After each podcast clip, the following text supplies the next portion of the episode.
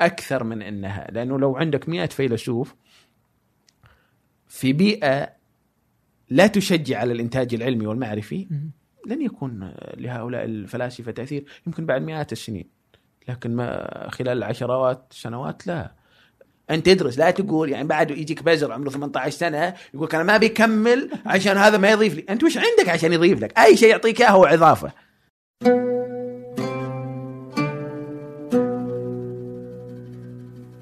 هذا فنجان وأنا عبد الرحمن أبو مالح. آه، ضيف اليوم هو وعد المحية. آه، سنتحدث يعني عن فلسفة يمكن. فلسفة آه، طه عبد الرحمن العالم المادي الأخلاق التعليم جولات هنا وهنا حياته. فأتوقع أنها حلقة تكون يعني ممتازة ورهيبة يعني. وبالمناسبة إنه كم واحد كذا مؤخرا طلب إنه تكون في حلقة عن الفلسفة بالمصادفة إنه وعد آه يعني مهتم بهذا المجال. فهذه الحلقة ستتمحور حول هذا الموضوع. آه قبل أن نبدأ أود منكم مشاركة الحلقة مع من تعتقدوا أنها تهمه و آه للاقتراحات للانتقادات للأفكار راسلوني على أبو مالح ثمانية دوت كوم أما الآن لنبدأ. أهلا وعد. أهلا عبد الرحمن.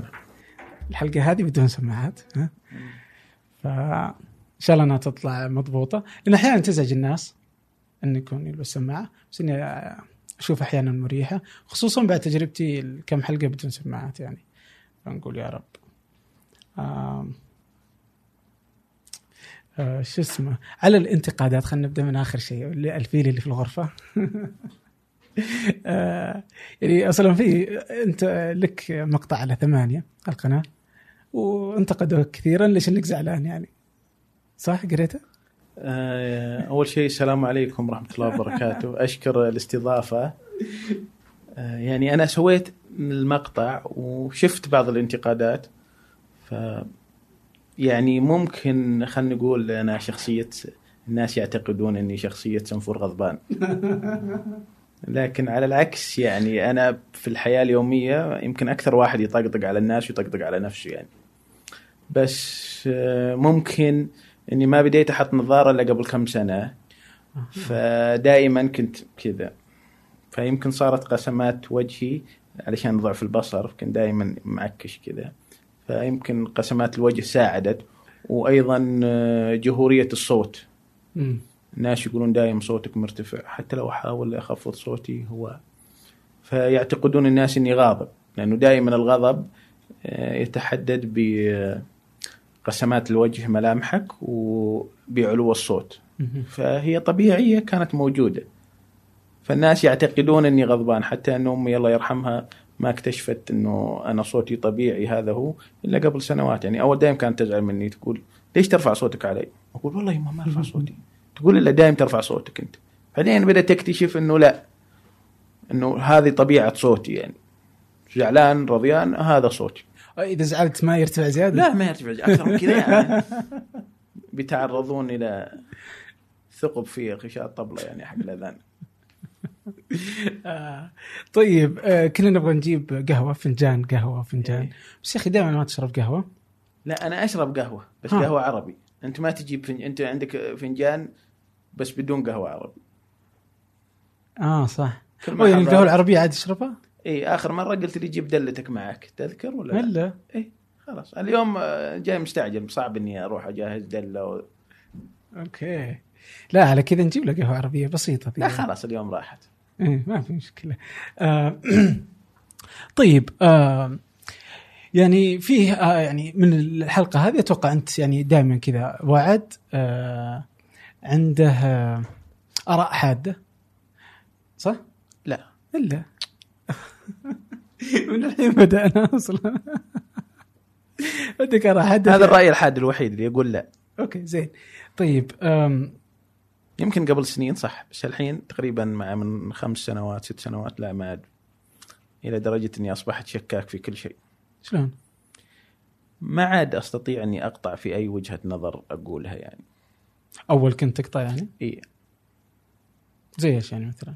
يعني أول أي فرضية أقدمها أو أي رأي أقدمه كنت أعتقد إني أقدمه إنه هو الحقيقة النهائية يعني لكن بعد السنوات والعمر والقراءة والخبرة تبدأ تعتر يعني تعرف مدى محدودية معارفك وعلمك وإدراكك وتصوراتك عن العالم وعن الناس وإنه هذا الكون والإنسان طبعا كون أصغر معقد إلى درجة كبيرة فما تستطيع إنك تقدم عنه رأي حاد وحاسم ونهائي.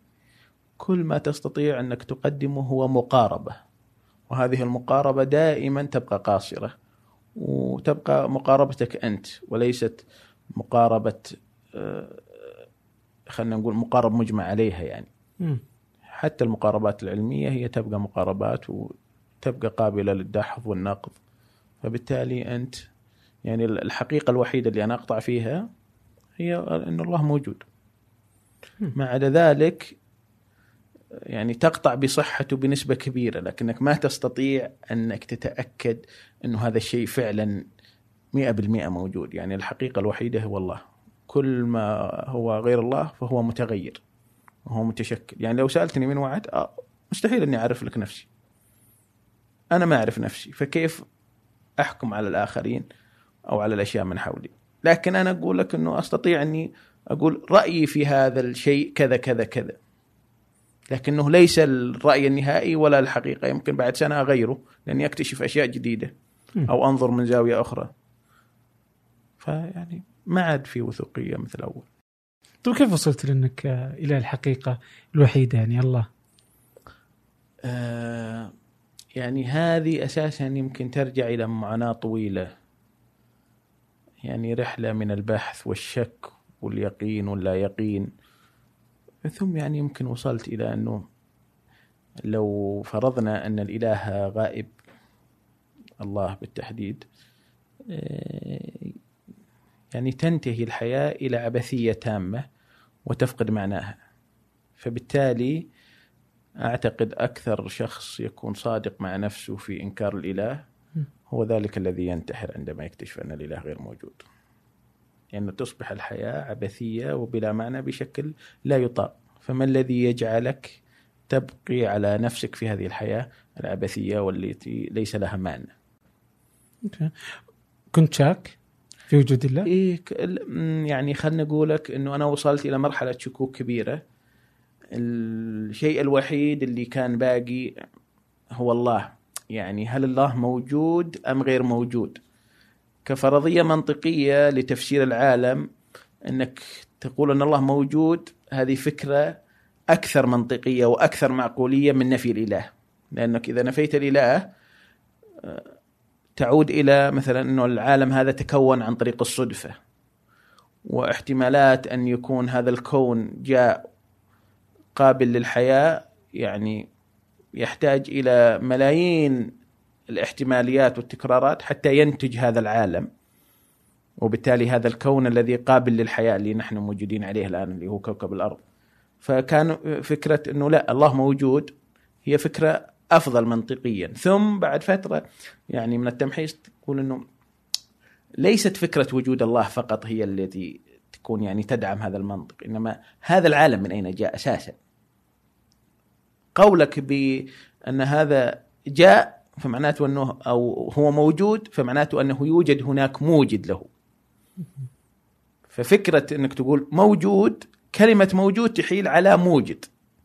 بالضرورة يعني.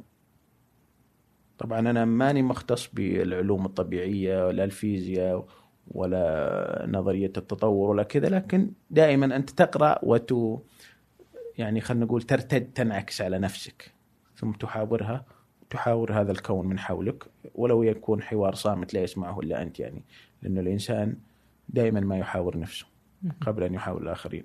يعني هذه يمكن نتطرق لها على مسألة الحوار وكذا.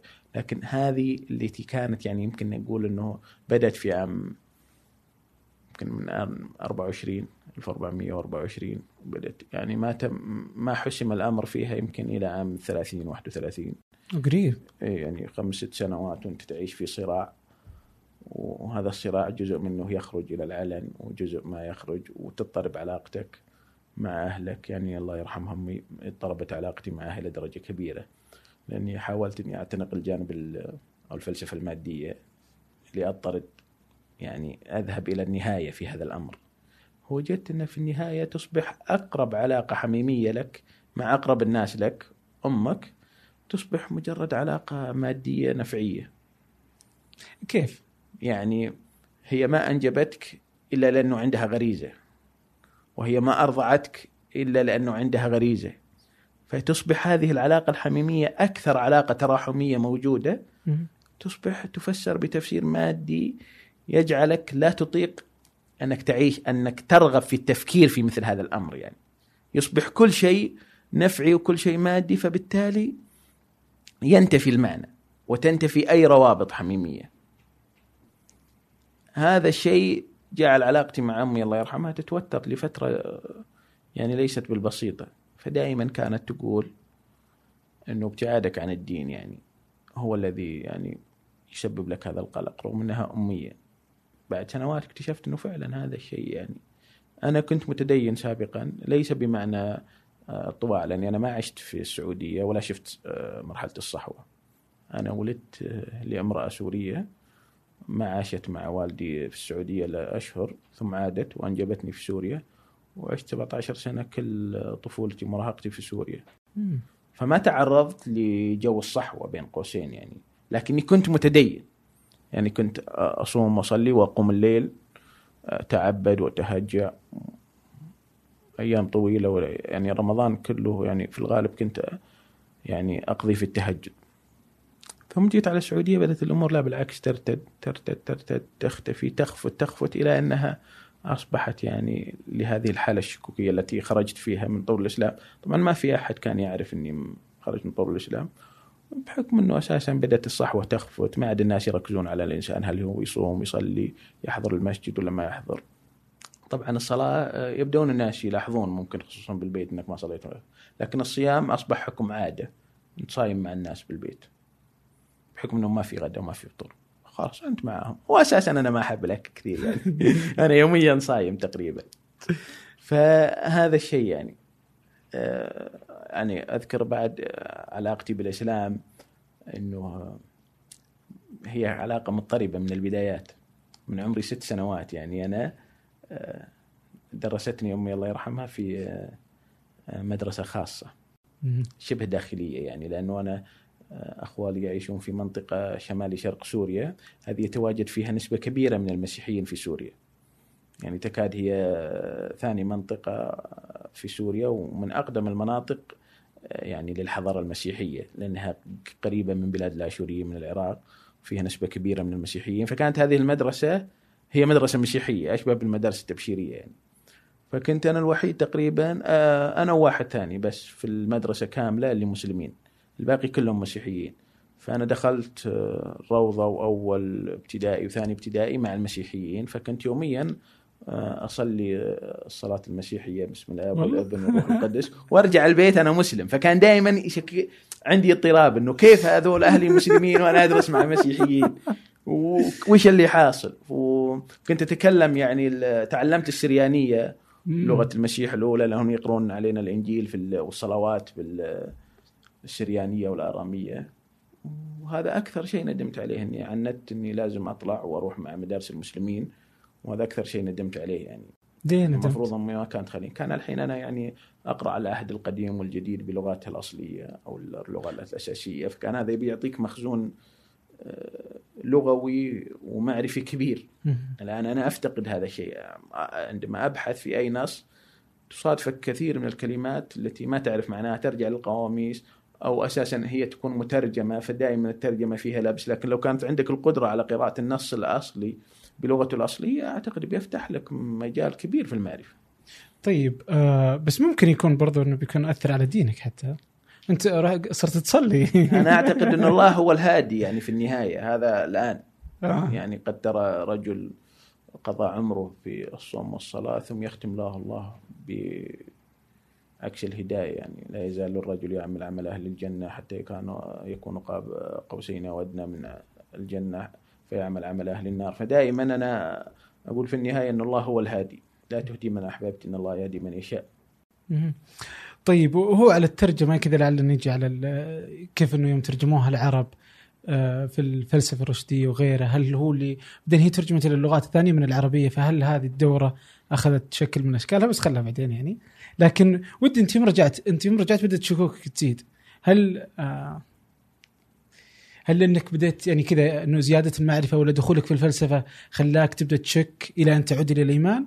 ولا هي مثلا البيئة ولا وش بالضبط؟ أنا أعتقد أحد أول الأشياء اللي صادفتني في السعودية بعد عودتي طبعا قبلها أنا في سوريا بعد ما خلصت الابتدائي دخلت المرحلة المتوسطة، المرحلة المتوسطة يبدأون يعطونك بسبب إنه سوريا دولة يحكمها حزب البعث. وحزب البعث هو قائد الدولة والمجتمع. فقائد المجتمع يعني إنه له تأثير على المجتمع فبالتالي على المدارس أيضا. فيبدأون يهيئونك أنك تصبح عضو في شبيبة البعث. فأنا عندي نقمة على حزب البعث لأني أعرف كيف يعامل السوريين وكيف الناس يخافون وكيف الجدران لهذان فدائما كان عندي وعندي وعي إني أنا سعودي. فما عندهم قدرة أنا ماني مثل الناس الثانيين المواطنين دائما عندي قدرة ولو أقل على التمرد. بس كنت أعي إني ما أحب أتمرد زيادة علشان ما أسبب مشكلة لأمي ولا الخوالي.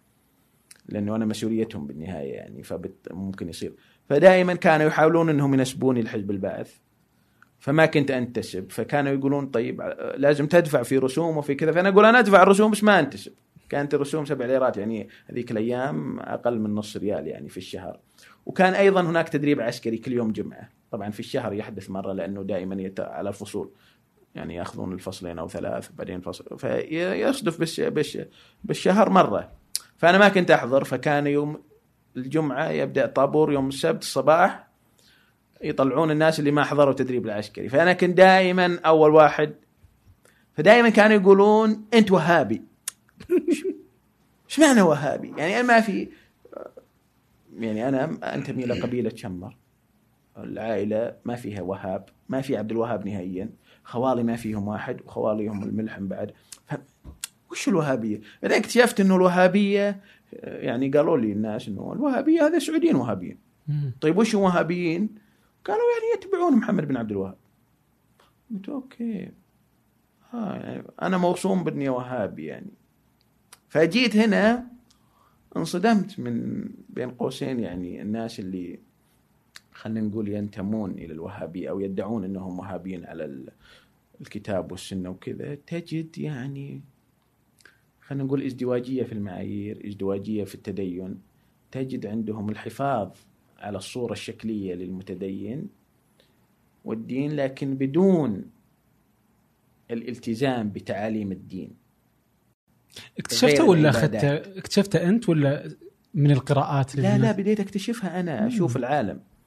يعني يأتي إنسان إمام مسجد مطوع ولا ملتزم ولا كذا ايا يكن يعني حسب. أنا ما أقول على إنه كل أئمة المساجد أو كل المطاوع لكن تجد ناس في محيطي كان يعني مثلا آه، عادي يشتغل في الربا ويحاول إنه يأولها عادي إنه تلقاه يكذب عادي إنه يشتغل منصب وعادي يشتغل.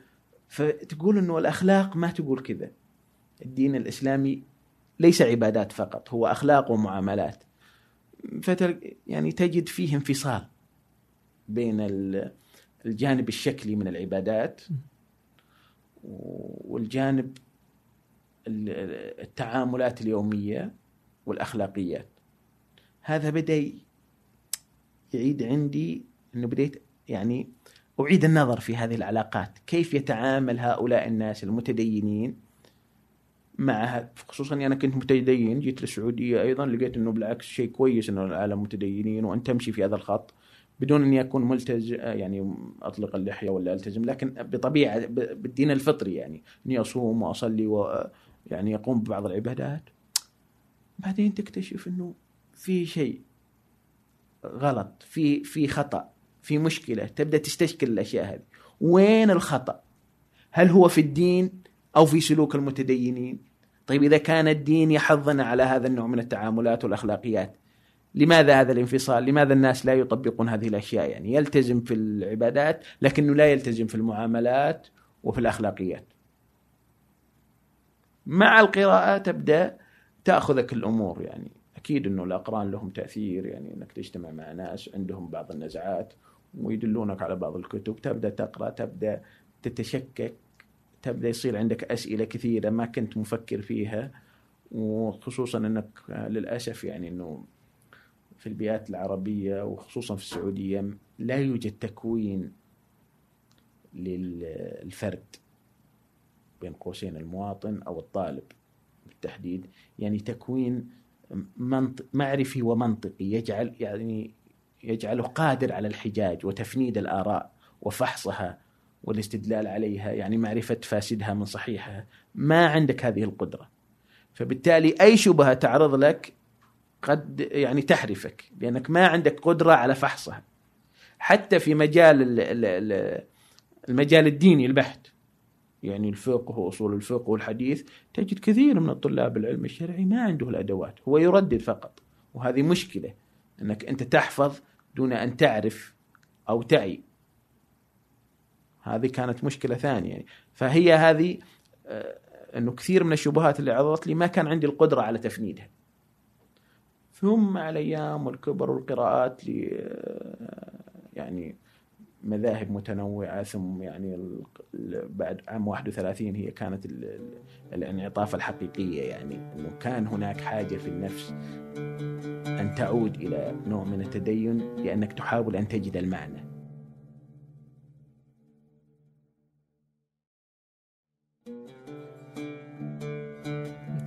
طيب خليك قبل تعود. فترة الشك هذه فترة البعد يعني إذا افترضنا إنه أنت كنت قبل متدين بعدين بعدت ذي ذي الفترة يعني كانت تقريبا خمس سنين شيء زي كذا صح؟ تقريبا خمس سنين عمرك؟ يعني كنت من 22 23 إلى بداية الثلاثينات 29 30 حلو. كيف كانت حياتك وقتها؟ يعني وش وش الأشياء اللي يعني وأنت بعيد عن الدين كانت يعني أخلاقك نفس الأخلاق يعني إيه ولا المشكلة كفرت يعني. بالأخلاق؟ أحد كفرت؟ الأصدقاء مثلا كنا نجتمع. ف يعني أنا ما عندي علاقات نسائية. أساسا ما تقدر تسوي علاقات نسائية. صعب. كان في هيئه وما تقدر العالم ومتشددين وتحتاج إلى قدرة مالية أيضا ولا سياره ولا كذا. فلكن خلينا نقول إنه أنا ما كان عندي نزعات إلى إقامة علاقات البحث عنها. وما كنت بعد يعني خلينا نقول بين قوسين يسمونه سربوت يعني تشرب ولا تدخن ولا آه، مخدرات أو أي شيء. فكان أحد الأصدقاء يعني بحكم إنه عنده قدرة مالية وخريج أمريكا ودرس في بريطانيا. لا مو سربوت بس إنه يشرب وكذا. فكان يقول يعني أنت على وشو يعني متشكك أو يعني ما أنت متدين؟ يعني طالع من الإسلام. يقول لي ليش؟ يقول لا أنت راعي بنات ولا تشرب ولا تشربت. يعني على وشو يعني أنت حتى لو فرضنا إنه في نار بتروح على النار على الفاضي يعني ما كسبت شيء يعني.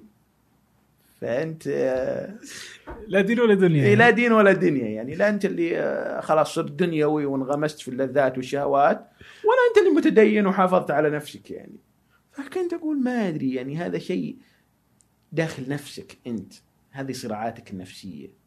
واستشكالاتك على العالم وعلى المحيط الذي أنت فيه واستشكالاتك على نفسك ونوازعها ليس له علاقة بانك أنك ترغب في الانحراف آه، لتجد راحة. يعني بعضهم لا يتدين ليس لأنه ضد الدين أو ليس مؤمنا بالدين إنما ليجد الراحة إذا فعل أفعال يرى أن الدين يحرمها. في راحة نفسية لو أنك أنت قلت إنه أنا ما أؤمن بهذا الدين. لكن في قرارة نفسك قد تجد إنه حق أو قد تعرف إنه لدي يعني فيه جانب من الحقيقة لكن بانك أنت منغمس في اللذات وتعرف أن هذه اللذات يحرمها الدين فتقع في هذا الصراع ثم تحسم الصراع أنك تغلب اللذات ويقول أنه هذا الدين لا ليس بحقيقي. طب وقتها كنت مرتاح نفسيا؟ للأسف وصلت ولو نقطة؟ أنا ما ارتحت نهائيا نهائيا؟ لا ما كان في راحة للأسف. لا مرتاح؟ يعني أنا هو الغاية أنك تروح ترتاح يعني تنزع عن نفسك هذا الحمل الأخلاقي والتكليفي بغرض الراحة. ثم تجد إنك ما ترتاح للأسف. لأنك آه، قلت لك إني ما تنغمس في اللذات. أنت دائما عندك هاجس التفكير. لماذا هذا الشيء وجد ولماذا هذا لم يوجد؟ لماذا وجد بهذه الطريقة ولم يوجد بطريقة أخرى؟ فدائما كان الهاجس معرفي. فهذا دائما كان يسبب لك قلق. يعني أنا قرأت في الماركسية وقرأت آه، المبادئ الأولية للفلسفة المادية لجورج بوليتزر. آه، يعني إذا أخذت الموضوع إلى نهايته المنطقية في أو اضطردت اضطرادا منطقيا إلى الاخير تجد إنه هذه الحياة تصبح جحيم عبثية لا معنى لها. يعني وش معنى إني مثلا أنا أقول إنه هذه الأرض لا يحكمها إله وهي صراع طبقي و ويوجد فقراء يستغلهم الأغنياء ويستغلهم رأس المال ويستغلهم صاحب السلطة. ما الذي يجعلني أدافع عن هؤلاء الفقراء وهؤلاء الضعفاء؟ ليش ما أصير أنا القوي؟ كان فيه نوع من الراحة أو العزاء فيه النتشويه إنه نيتشه يقول لك لا خلك أخلاق القوة إرادة القوة خلك قوي. والأخلاق هذه ما أوجدها إلا الضعفاء لأنهم لم يستطيعوا أن يكونوا أقوياء ويرغبون في الحد من قوة الاقوياء الأقوياء وسلطتهم. مع المحاولة النتشوية أنك تصبح إنسان سوبرمان أيضا لن تجد راحة لأنه دائما هناك شيء داخلك يعذبك إنك ما الذي يجعلك ترغب في التسلط على هذا الضعيف؟ ما الذي يجعلك أن ترغب في أن تغتني على حساب هذا الفقير؟ هناك يعني اللي يسميها يمكن علي عيزت بيجوفيتش آه، بقايا الجذوة الفطرية والأخلاقية في الإنسان. هو يشبه ما في كتابه الإسلام بين الشرق والغرب أنه الإنسان الغير المتدين أو الملحد أو الذي ينكر الإله أو ينكر الدين. لأنه بعضهم تعرف أنه مذاهب اللي رافضة للتدين ليست مذهبا واحدا هي درجات. بعضهم ينكر الخالق نهائيا بعضهم يقر أن هناك رب لكنه ليس إلها بمعنى مشرع هو صانع الساعات الأعمى الذي صنع هذا الكون ودار ظهره. يعني حسب بعضهم آه، يؤمن أنه هناك رب إله لكن ما في هناك أنبياء وتشريعات فتتفاوت المذاهب في هذا الأمر. فعلي عزت بقوتش يقول أنه خلينا نجمل هؤلاء في مجمل واحد لنأخذ يعني نقارب ماذا يقول علي عزت. علي عزت انه هو المر الموضوع الأخلاقي الذي يجعل الملحد أو لا ديني اخلاقيا هو الفطرة الإلهية الموجودة داخل الإنسان هذا حتى لو أنكرها. كمثل لو دخلت إلى غرفة وكان فيها آه، موقد نار ثم انطفأ هذا الموقد ودخلت أنت بعد انطفاء هذه النار يعني لا زلت تشعر بحرارة هذه النار وإن لم تجد تجدها مشتعلة أو لم تجد لها أثرا فيقول هذا هو الأثر الخفيف. لذلك يسمي يقول أنه يوجد ملحد أخلاقي لكن لا يوجد إلحاد أخلاقي. بمعنى أنه الألحاد نفسه كمنظومة معرفية وفكرية لا يمكن أن يكون أخلاقيا. لكن الملحد الفرد قد يكون أخلاقي لأنه هو بالضرورة مخلوق إلهي وعبد لله مضطرا حتى لو لم يكن مختارا. طب هو علي يا عزت بيجوفيتش يقول برضه إنه الدين لا دين بلا أخلاق يعني أو لا أخلاق بلا دين. نعم. أوكي. بس نقدر برضه ناخذ إنه يعني كثير من الفلاسفة يعني في ناس كثير اللي قالوا حلو وجود الأديان حتى وإن كانوا ملحدين حلو لأن الأديان في الأخير تخلي توجد أخلاق ودام إنها تعز... تحققت الغاية فما في مشكلة. في ناس ثانيين برضه يقول لك لا ما لها دخل، الأخلاق هي شيء عادي يعني هو فلسفي يعني عندك كانت عندك غيره. اللي يقول لك ما له دخل يعني. إيه يعني الأخلاق يمديك توصل لها بشكل فلسفي وأنت ما عندك دين يعني بالضرورة. إيه يعني هي النظرة للأخلاق أو المسارات الفلسفية التي حاولت مقاربة الأخلاق والدين تأخذ بحسب معرفتي القاصرة يعني ثلاث مسارات. آه المسار الذي متأثر مثلا بالفلسفة المسيحية. طبعا إحنا نتكلم عن الفلاسفة الغربيين يعني أكثر من الفلاسفة العرب لأنه يمكن ما عاد فيه ما فيه فيلسوف تقني بالمعنى التقني للفلسفة في العالم العربي. يعني يمكن 100 سنة الآن في فلاسفة عرب مسلمين سابقين. لكن الآن النظرة الأخلاقية أو الفلسفية في الغرب يعني تعتمد ثلاث مقاربات، مقاربة تقول إنه الأصل إنه الأخلاق فرع عن الدين. ومقاربة تقول أنه الدين فرع عن الأخلاق. ومقاربة تقول أنه لا علاقة بين الدين والأخلاق. الدين دين والأخلاق أخلاق. ولا ارتباط بينهما وإن كان هناك بعض التشابهات. يعني ترس الفلاسفة الذين لهم تكوين مسيحي أو يهودي يرون أنه الأخلاق منبعها الدين. آه، كانت هو الذي أول من وضع الأم يعني هذا المذهب الذي يرجع الدين إلى الأخلاق. ان الأخلاق هي الأساس. إنك تجد إنسان غير متدين لكنه خلوق. فالأساس إنه الأخلاق هي الأساس والدين هو فرع عنها. والرأي الأشهر اللي يتبعونه مدرسة ديفيد هيوم اللي يرى الفصل بين الأخلاق والدين إنه الأخلاق أخلاق والدين دين ولا علاقة لهما. وكل واحد يقدم اطروحاته يعني. طبعا يعني الذي خلينا نقول أعطاني بعد ما مسار العودة إلى الدين إني تعرفت على شخص بالصدفة في تويتر. ودائما كان هو الذي يعني ندخل في مساجلات وردود وكان تقريبا هو أكثر شخص عنده القدرة على الحوار والالتزام بالحوار من ومقتضيات الحوار وأخلاقيات الحوار ومنطقيات الحوار وكان أكثر واحد هادي وعنده القدرة على الردود وتفنيد الآراء. فكنت أدخل في المنشن والردود اللي بينه وبين مجموعة من الذين يعني من أصحاب الذين ينتمون إلى المدارس الفلسفية التي يعني تغاير هو من أصحاب الذين يقولون إن الأخلاق والدين شيء واحد. فكان يرد عليهم. هذا الشخص دائما كان هناك شيء يطرحه يعني كأني أول مرة أسمع هذا الطرح. ما على كل الكتب اللي قرأتها ما كان في شيء يعني صادم من القدرة على الحجاج والمنطق والسبك. فبعد محاورات وجدت أنه ينتمي لي أو يعني ممكن نقول ينتمي أو يعني يروج أو يعني لمدرسة طه عبد الرحمن. كنت أول مرة أسمع بفلسفة طه عبد الرحمن يعني. وكانت هذه في مرحلة نهايات الشكوك فأذكر أني مرة مريت على معرض الكتاب فكان كتاب روح الدين أول سنة صدر 2012 فهذه كانت مريت مرور الكرام لا بالعكس مو مرور الكرام الكرام يمرون ويقدرون الأشياء. أنا كنت مريت مرور اللئام على روح الدين يعني وأنا أعتذر.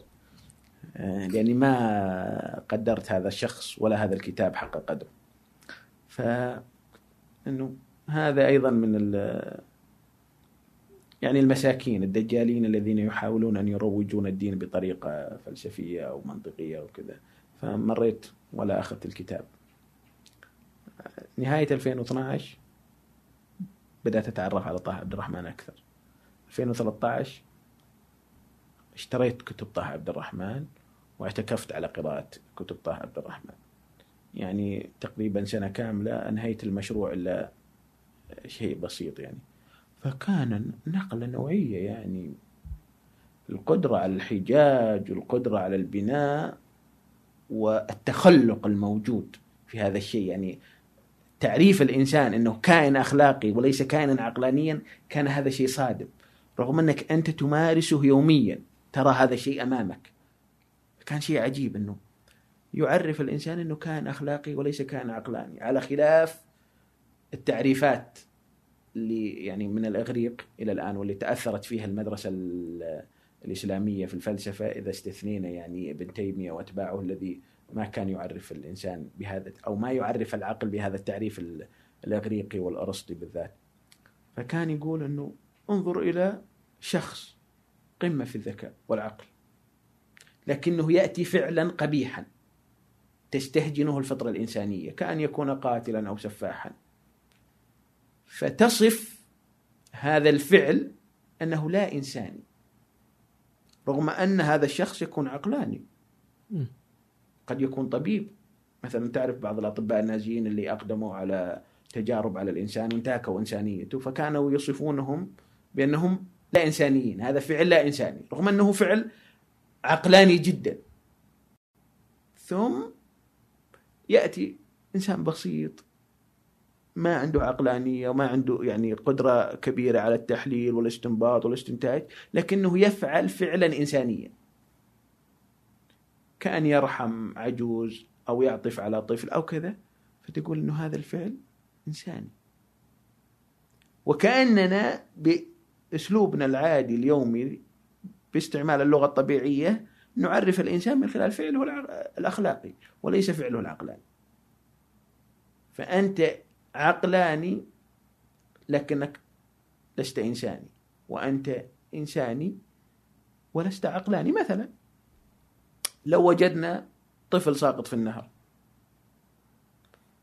والنهر أو سيل هائج وأنت شخص تعرف السباحة لكنك لا تستطيع أنك تعرف يعني الإنقاذ لكنك لا تتمالك نفسك إلا وتلقي بنفسك إلى التهلكة هذا الفعل من الجانب العقلاني الأداتي هو فعل لا عقلاني. لكن من الجانب الإنساني الخارجي من ينظرون إلى هذا الفعل يقول أنه هذا الفعل إنساني. ولو حاججت أنه الإنسان كائن عقلاني أو أخلاقي قال لك لا الإنسان كائن عقلاني. ف... فحاججته على هذا المنظر. قلت العقل يقول لك لا تلقي نفسك إلى هذا الشيء. ولا تنقذ الطفل يموت. عادي. في مليون طفل ثاني غيره. مو بضروري. فقال لك لا يا أخي هذا الفعل لا إنساني.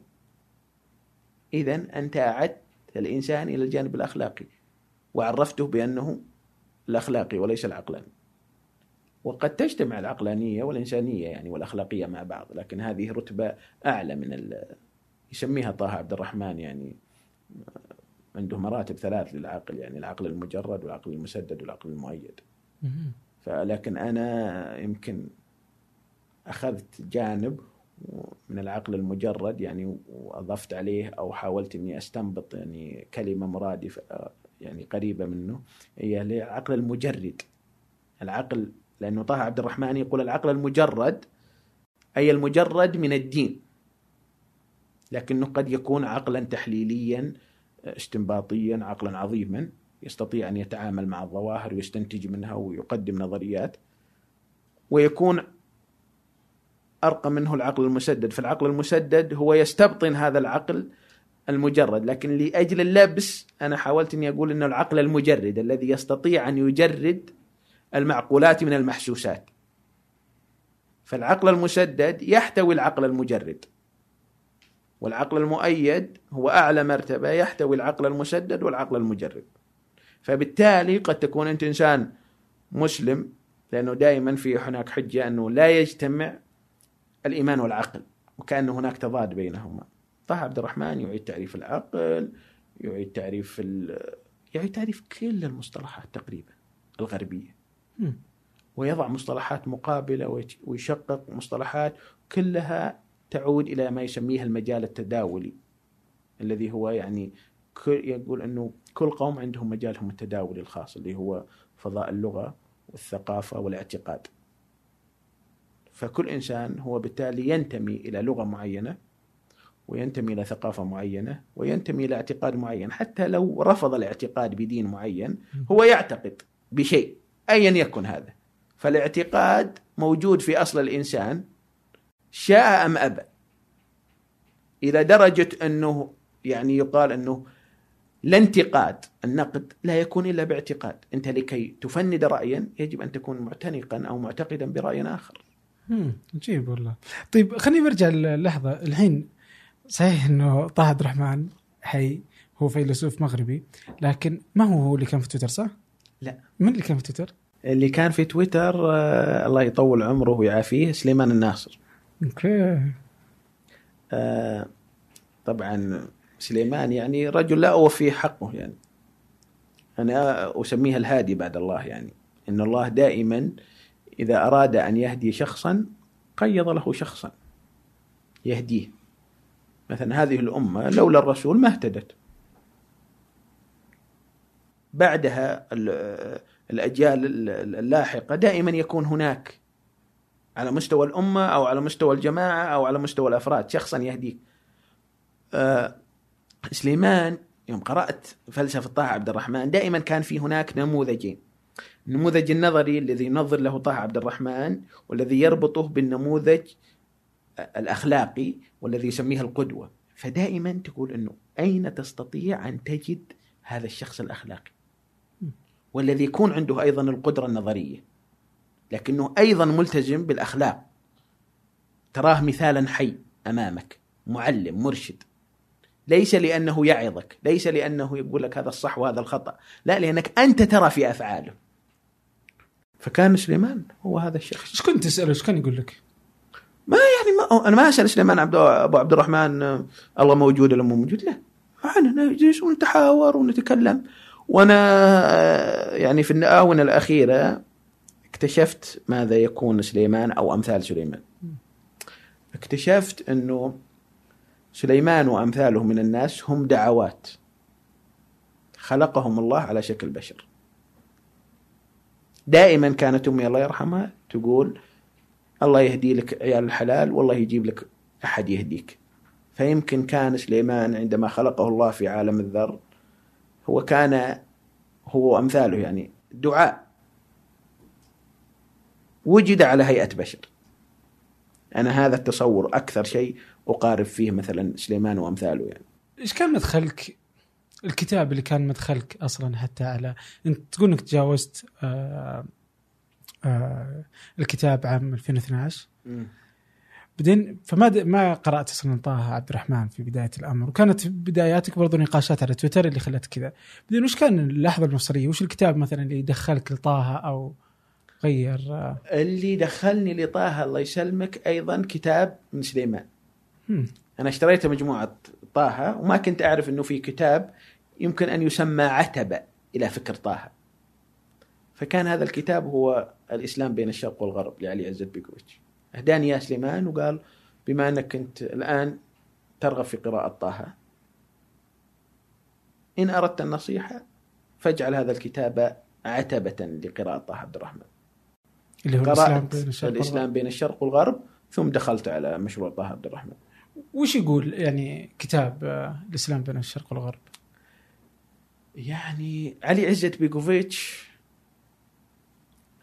آه، رجل أغلب المشاهدين أو المستمعين المفروض إنهم يعرفونه ومن لا يعرفه يعني هو رجل آه، مجاهد ومجتهد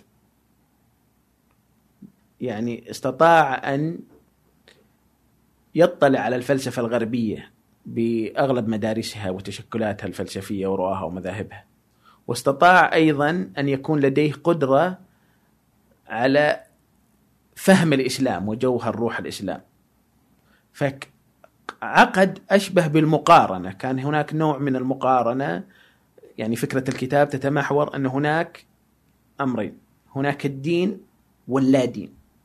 وخصوصا الفلسفات المادية تمثلها الماركسية بشكل أكبر هو ركز على هذا الشيء. فجعل إنه الدين اليهودية والمسيحية والإسلام لديها رؤية عامة مقابل الماديات الفلسفات المادية وجاء يقارن. ثم أيضا هناك مقارنة داخلية بين الأديان ما بين الإسلام وما بين اليهودية والمسيحية. فضلا عن المقارنة العامة ما بين ال... فكان يرى أنه مثلا إنه اليهودية كانت آه، دين مادي صلب بينما المسيحية دين روحاني خالص لكن جاء الإسلام وخفف من غلواء مادية. اليهودية لأنه يقول في كتابه إنه جزء من الفلسفات المادية كان لها أصول أو مرجعيات يهودية بمعنى انه اليهودية كانت على الأقل اليهودية المحرفة الآن يعني الذي يعني نعتقد أنها محرفة ليست شريعة موسى لأنه موسى اليهودية الآن تقول أنه الجنة تصنع هنا الآن وهنا بينما موسى لا كان حاضر فيه آه، رسالته انه هناك حياة آخرة لكن اليهودية بعد موسى انحرفت فأصبحت تقول أنه الحياة هنا. الآن وهنا. فلذلك الفلسفات المادية يسميها فلسفات آه، اليوتيوبيا أو الطوبيا انك تحاول أن توجد الجنة على هذه الأرض. في ذلك ممكن المجتمع يعني. اي وطبعا لكن الم- ال- المعسكر الاشتراكي والماركسية التي يعني ينتسب إليها المعسكر الاشتراكي في الاتحاد السوفيتي حاول أنها توجد جنة على الأرض توجد بديل دين آخر دين دنيوي دين علماني. ف يقول إنه الإسلام كان ليس ماديا يعتقد بأن الحياة الدنيا هي الكمال. لكنه أيضا ليس على الطريقة المسيحية أنه ينبذ الجسد ويصبح روحاني. الإسلام هو مزج بين الاثنين وتخفيف غلوائهما طبعا تخفيف غلواء الي- اليهودية والمسيحية المحرفة بين قوسين. فالإسلام يهتم بالحياة الدنيا لكنه يجعلها بوابة للحياة الأخرى وأن الدنيا طريق عبور. تستحق الإعمار تستحق أنه ي- والإنسان مستخلف وخليفة لله في الأرض لكنه الغاية هي الوصول ال- وهنا تستحضرني كلمة لابن تيمية يقول أنه ال- اليهودية دين الجلال دين القوة والمسيحية دين الجمال الرقة. والإسلام هو دين الكمال الذي يجمع الجلال والجمال. يعني اختصر الموضوع بثلاث كلمات دين الجلال دين الج- الجمال دين الكمال. الذي يجمع الكمال آه، الكمالات الجلال والجمال. فهذا الحين يجي علي عزت يقول إنه يحاول يقارب ما بين الغرب والشرق الدين والدنيا ويحس إنه الفلسفة الإسلامية هي اللي تجمع ما بين هذا العالم المادي وهذا العالم الروحاني. الروحاني. بس في ناس تقول برضو إن هذا الكتاب ما هو إلا انعكاس للفلسفة الغربية يعني ومحاولة منطقتها ضمن هو ما في شك الشكل إنك الإسلامي. وانت تقرأ آه، آه، كتاب علي لأنه علي عزت بيكوفيتش لم يكن فيلسوفا تقنيا بمعنى إنه فيلسوف عنده تكوين فلسفي.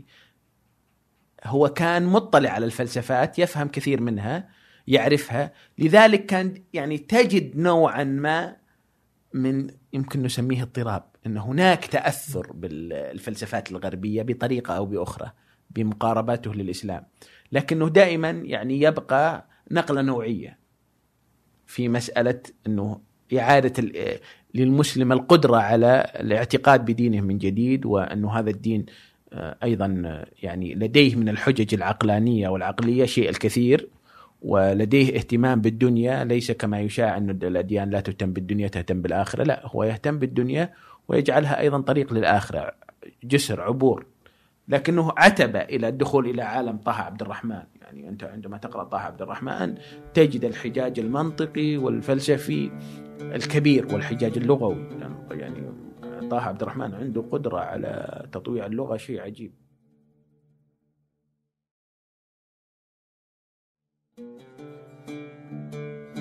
طيب من هو أصلا طه عبد الرحمن؟ وهل نقدر نقول عليه إنه فيلسوف تقني زي ما تقول هو آه، آه، آه، ما- يعني يعتمد على ما التعريف ما تعريف الفيلسوف إذا كان التعريف الإنسان المشتغل بالفلسفة فطه عبد الرحمن مشتغل بالفلسفة. إذا كان تعريف الفيلسوف هو من يأتي بنظريات جديدة في الفلسفة فطه عبد الرحمن جاء بنظرية نظريه الائتمانية. إذا كانت الفلسفة كما يعني الآن أصبح يشاع في الأخير مع جيل دولوز وقتاري اللي يقولون إنه الفلسفة هي إبداع المفاهيم. فطه عبد الرحمن أبدع من المفاهيم الشيء الكثير يعني. بس ما هو فيلسوف تقني؟ لانك أنت تقول ما في في العصر ال 100 سنة اللي إيه أنا قلت لك إلا طه عبد الرحمن آه إلا طه عبد الرحمن طيب. طيب. في فلاسفه لكنهم يعني يشتغلون بالفلسفة فإذا قلت انه الفيلسوف هو الذي يشتغل في. تجد يعني تجد إنه لكن فيلسوف بالمعنى ال- ال- ال- الذي تستطيع أنه تقارنه بكبار الفلاسفة الغربيين مم. الذي استطاع أن يوجد نظرية في الفلسفة، استطاع أن يدحض مسلمات كثيرة ويوجد مسلمات جديدة تبنى عليها يعني فلسفة قادرة فلسفة بنائية قوية طه عبد الرحمن الذي شقق يعني أو يعني سك مصطلحات فلسفية طه عبد الرحمن فيعني طه وليه ما في البلد إلا هالولد؟ آه، هذا يمكن يرجع إلى ضعف التكوين. إنه الجامعات للأسف في الع- في العالم العربي عندها ضعف في الأساتذة الذين يستطيعون يكونون طلاب عندهم قدرة. مثلا الآن طه عبد الرحمن أصبح هناك مدرسة حوله بسبب إنه هذا الرجل استطاع أن يضع منهجيات في الجامعة المغربية جامعة محمد الخامس تمكن أن يكون هناك أجيال مشتغلة بالفلسفة وقادرة على الاشتغال. الفلسفي مثلا الآن تجد مثلا حمو نقاري أيضا فيلسوف كبير منطقي عظيم. أو احد تلاميذ طه عبد الرحمن. وكثيرين يعني آه، آه، من مدرسة طه عبد الرحمن. لكن طه عبد الرحمن آه، خلينا نقول إنك يعني جعل الفلسفة أمرا هينا وليست شيئا صعبا. يقول أنه الفلسفة في هناك تهويل للفلسفة.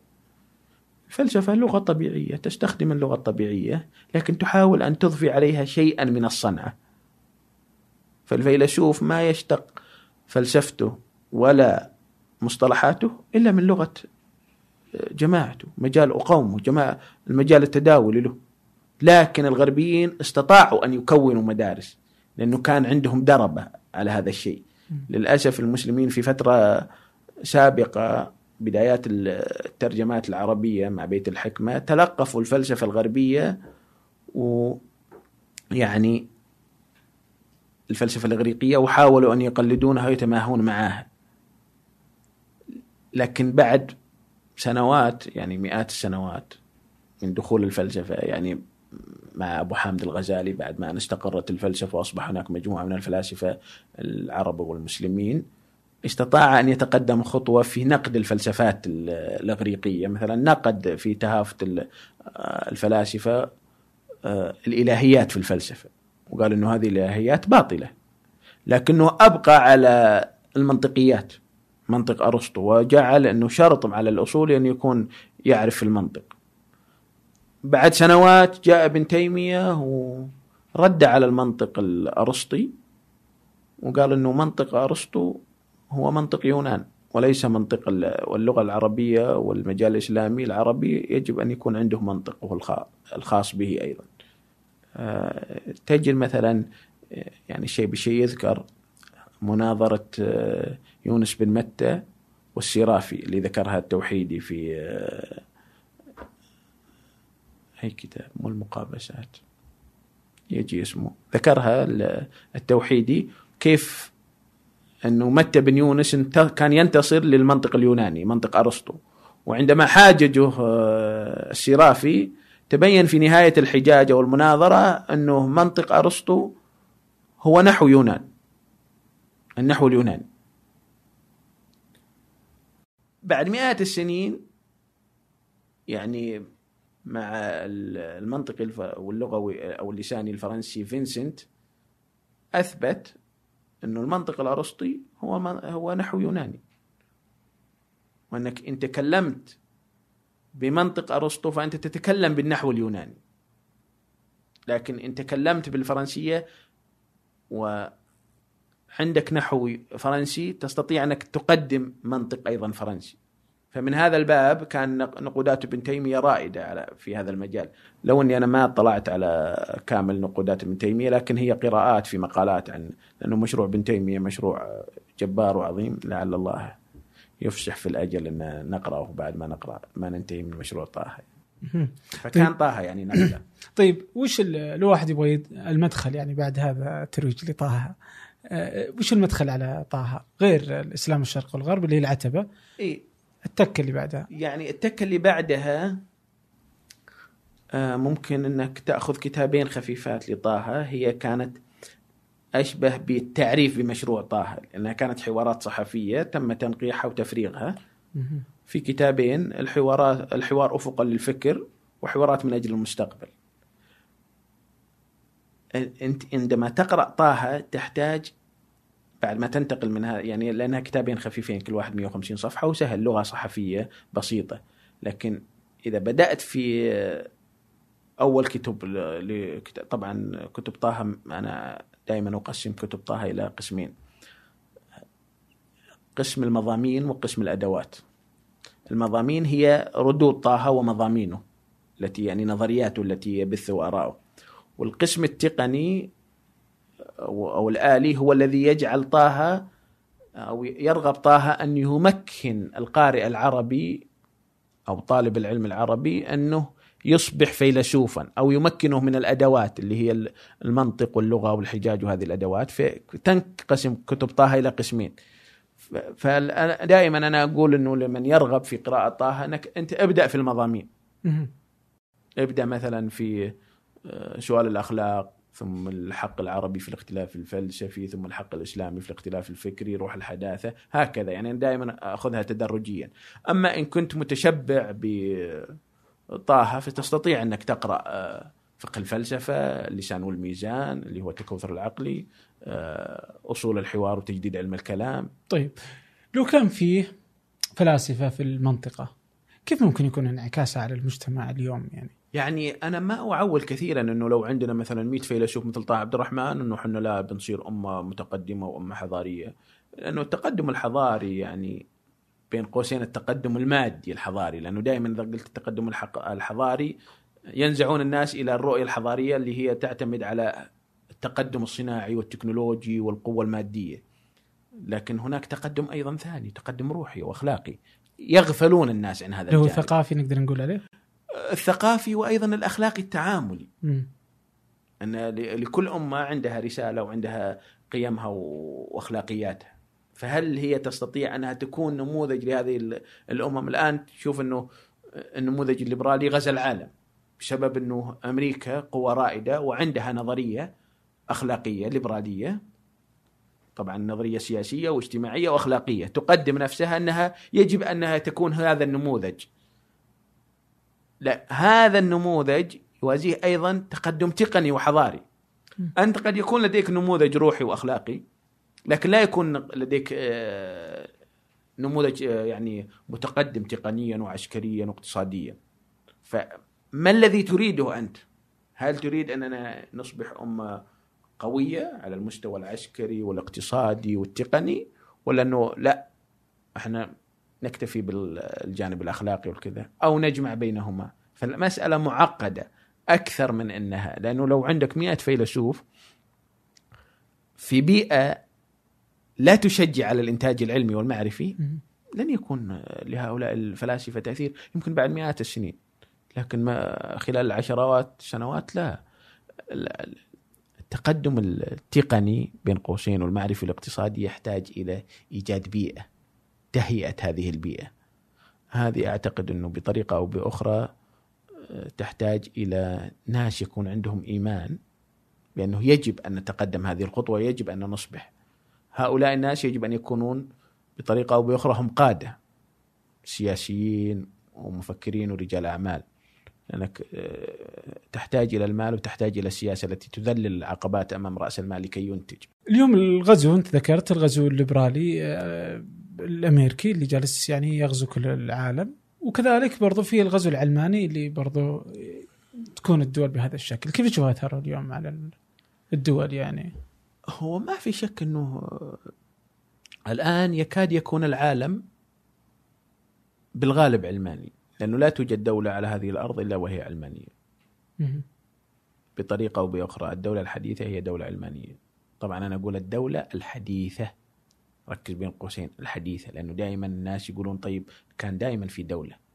لا أنا أتكلم على الدولة الحديثة اللي هي بدأت تتشكل معالمها بعد صلح وتس- وتسلفاليا. ليه وش الفرق بين الدولة السابقة والدولة الحديث؟ آه، يعني فروقات كثيرة وجوهرية يعني أول شيء إنه مصطلح دولة يعني هل هو إنه وجود حكومة وجيوش وكذا هذا كان في الدولة القديمة كان في هناك دول يعني ما تقدر تنكر إنه كان في الدولة الرومانية والدولة اليونانية والدولة الفارسية وحتى الدولة الإسلامية في الخلافة. الأموية والعباسية. لكن الفرق عن الدولة الحديثة إنه أصبحت الدولة الحديثة هي دولة قومية. يعني الأمة دولة الأمة ناشونال ستيت الدولة آه، الحديثة هي دولة واضحة المعالم تقريبا لها حدود ولها علم.